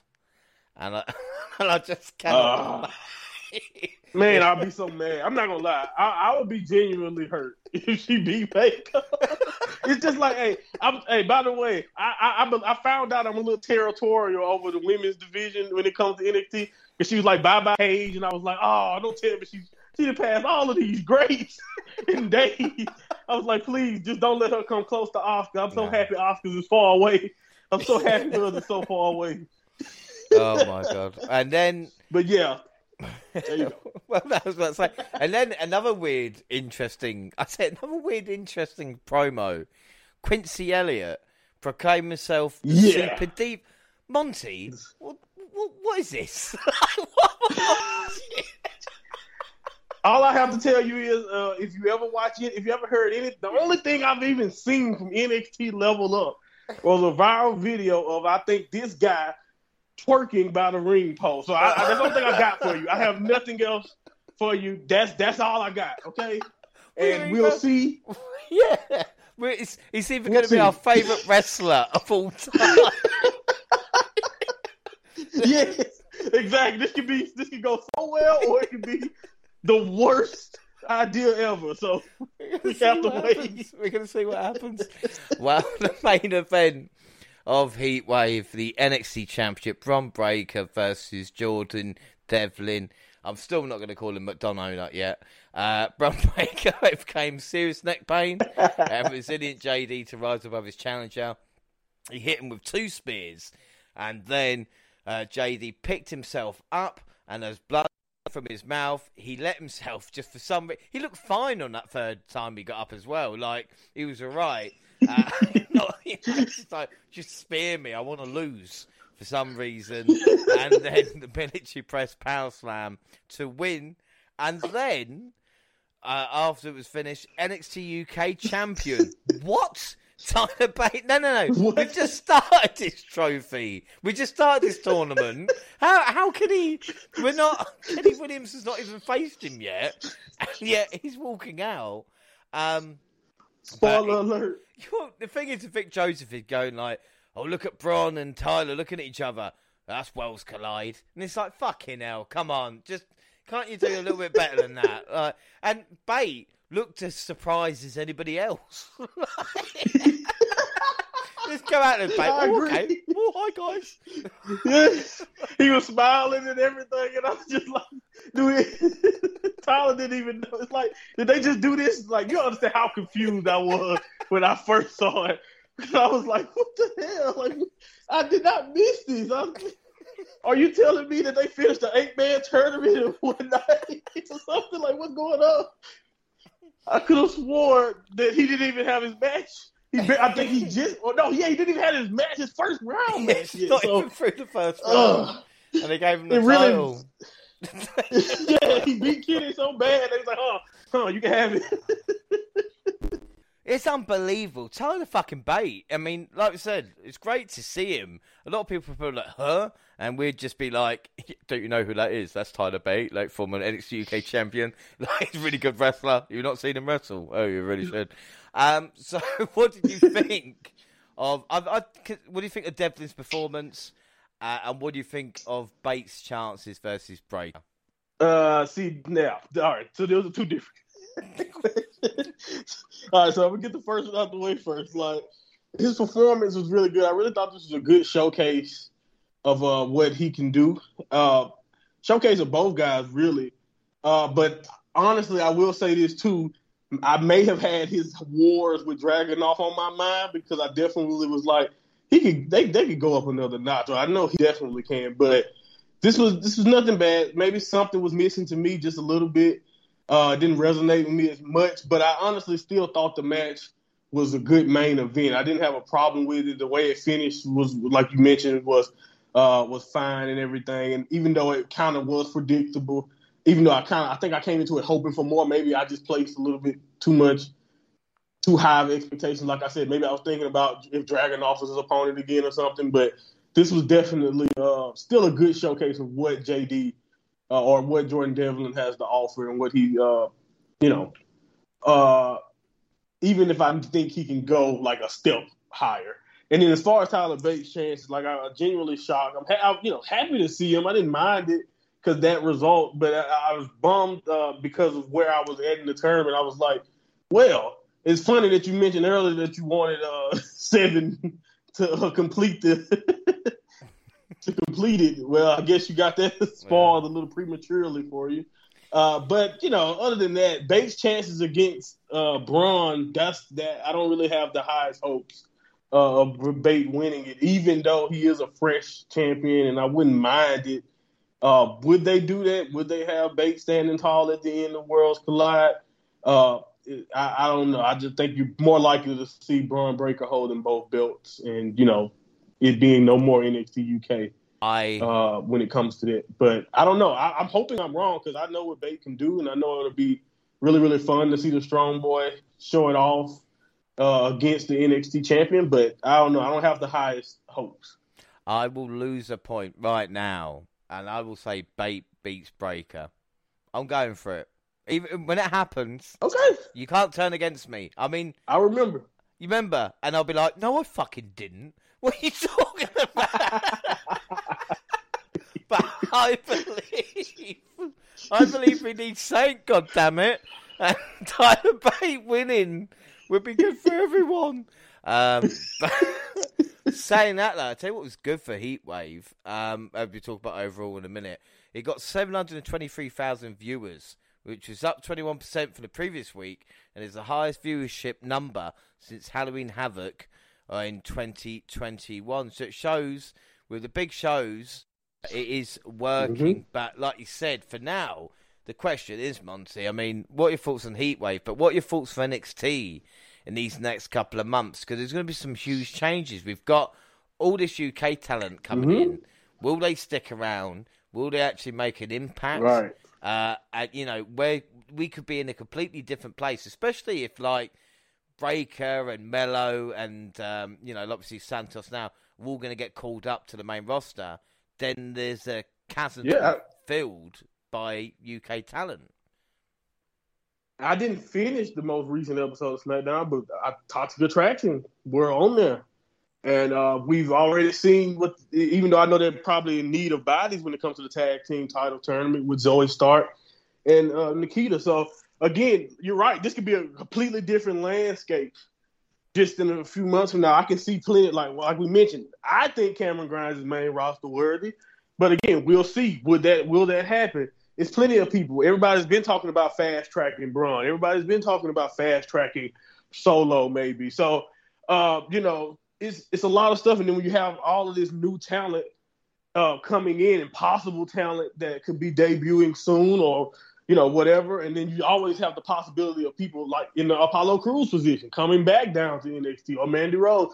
Uh, I think before you, I think sooner than later we may get Mandy Rose back on the main roster. You know, I think something like that could happen, especially if she can lo- if she loses it uh, sooner than later. Of course, loses the title, but uh, yeah, we'll see. We'll see exactly, but I think it's time. I think it's an optimistic time, honestly, especially when you talk about the view, that viewership rating in 2.0 and just like how how shocking when, especially with these new changes to creative on, on top, and uh, you know, and just having a lot of different things going on. I think it's an exciting time, and maybe going forward, depending on the decision that they make, and with the implementation of the NXT UK roster, 2.0 might be in some of uh, the maybe in the best shape that we've seen it in. But we'll see. We'll have to we'll have to see how long, who's here to stay, who's gonna get even less TV time, who's gonna who's gonna get more. So uh, you know, I can't wait to see how it all shakes out because it's gonna definitely be some big changes, and I'm I'm already excited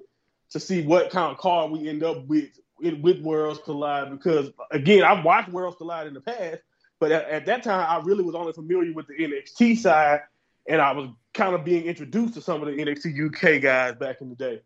So now looking at it and kind of having a vantage point of the major players on both sides, I'm really invested to see how they uh, give NXT UK its final, you know, swan song, uh, so to speak. So yeah, uh, I don't know. I'm I'm actually kind of optimistic. Hope you know, depending on you know how things shake out. But I think we definitely got more depth in most more divisions now, in both divisions now. So that's a positive. So we'll just have to see how things shake out. But I, I think they're in a good spot.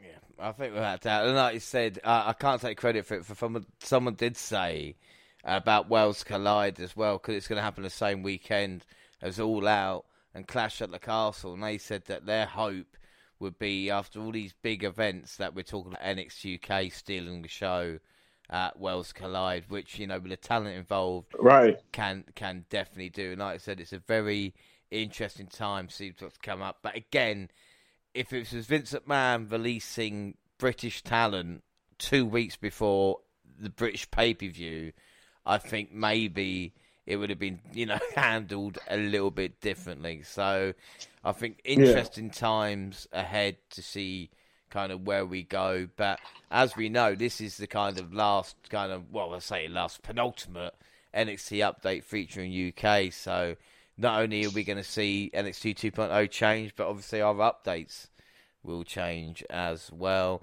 Um, but that is it. Like I said, we've we've we've got quite deep in this one. Um, don't forget, uh, we're across all social media Twitter at Dublin Podcast, I'm at Dublin JR. You find the WNR team on the Twitter banner. Or Monty, where people find and listen to you? At Mind Monty Pod, Monty with a Y, P O D M I N D M O N T Y P O D. Uh, you know, find me on Twitter. You can click the, click the link in my bio, or you can go on YouTube and type in Mind of Monty. You can look at my latest clips, my newest episode on uh, me giving a recap of basically my thoughts on the G1 as I uh, saw it. Will be coming. I'm taking my time with it because I do want to enjoy it myself as a fan, even though I already know the results. It's all good. Uh, come check it out though. Uh, click the link in my bio. Go to YouTube, and uh, I appreciate the support. Right, that's open also on Facebook and Instagram across all Google platforms. Send us an email at Podcast at gmail.com, YouTube, Dublin Podcast with all the latest clips.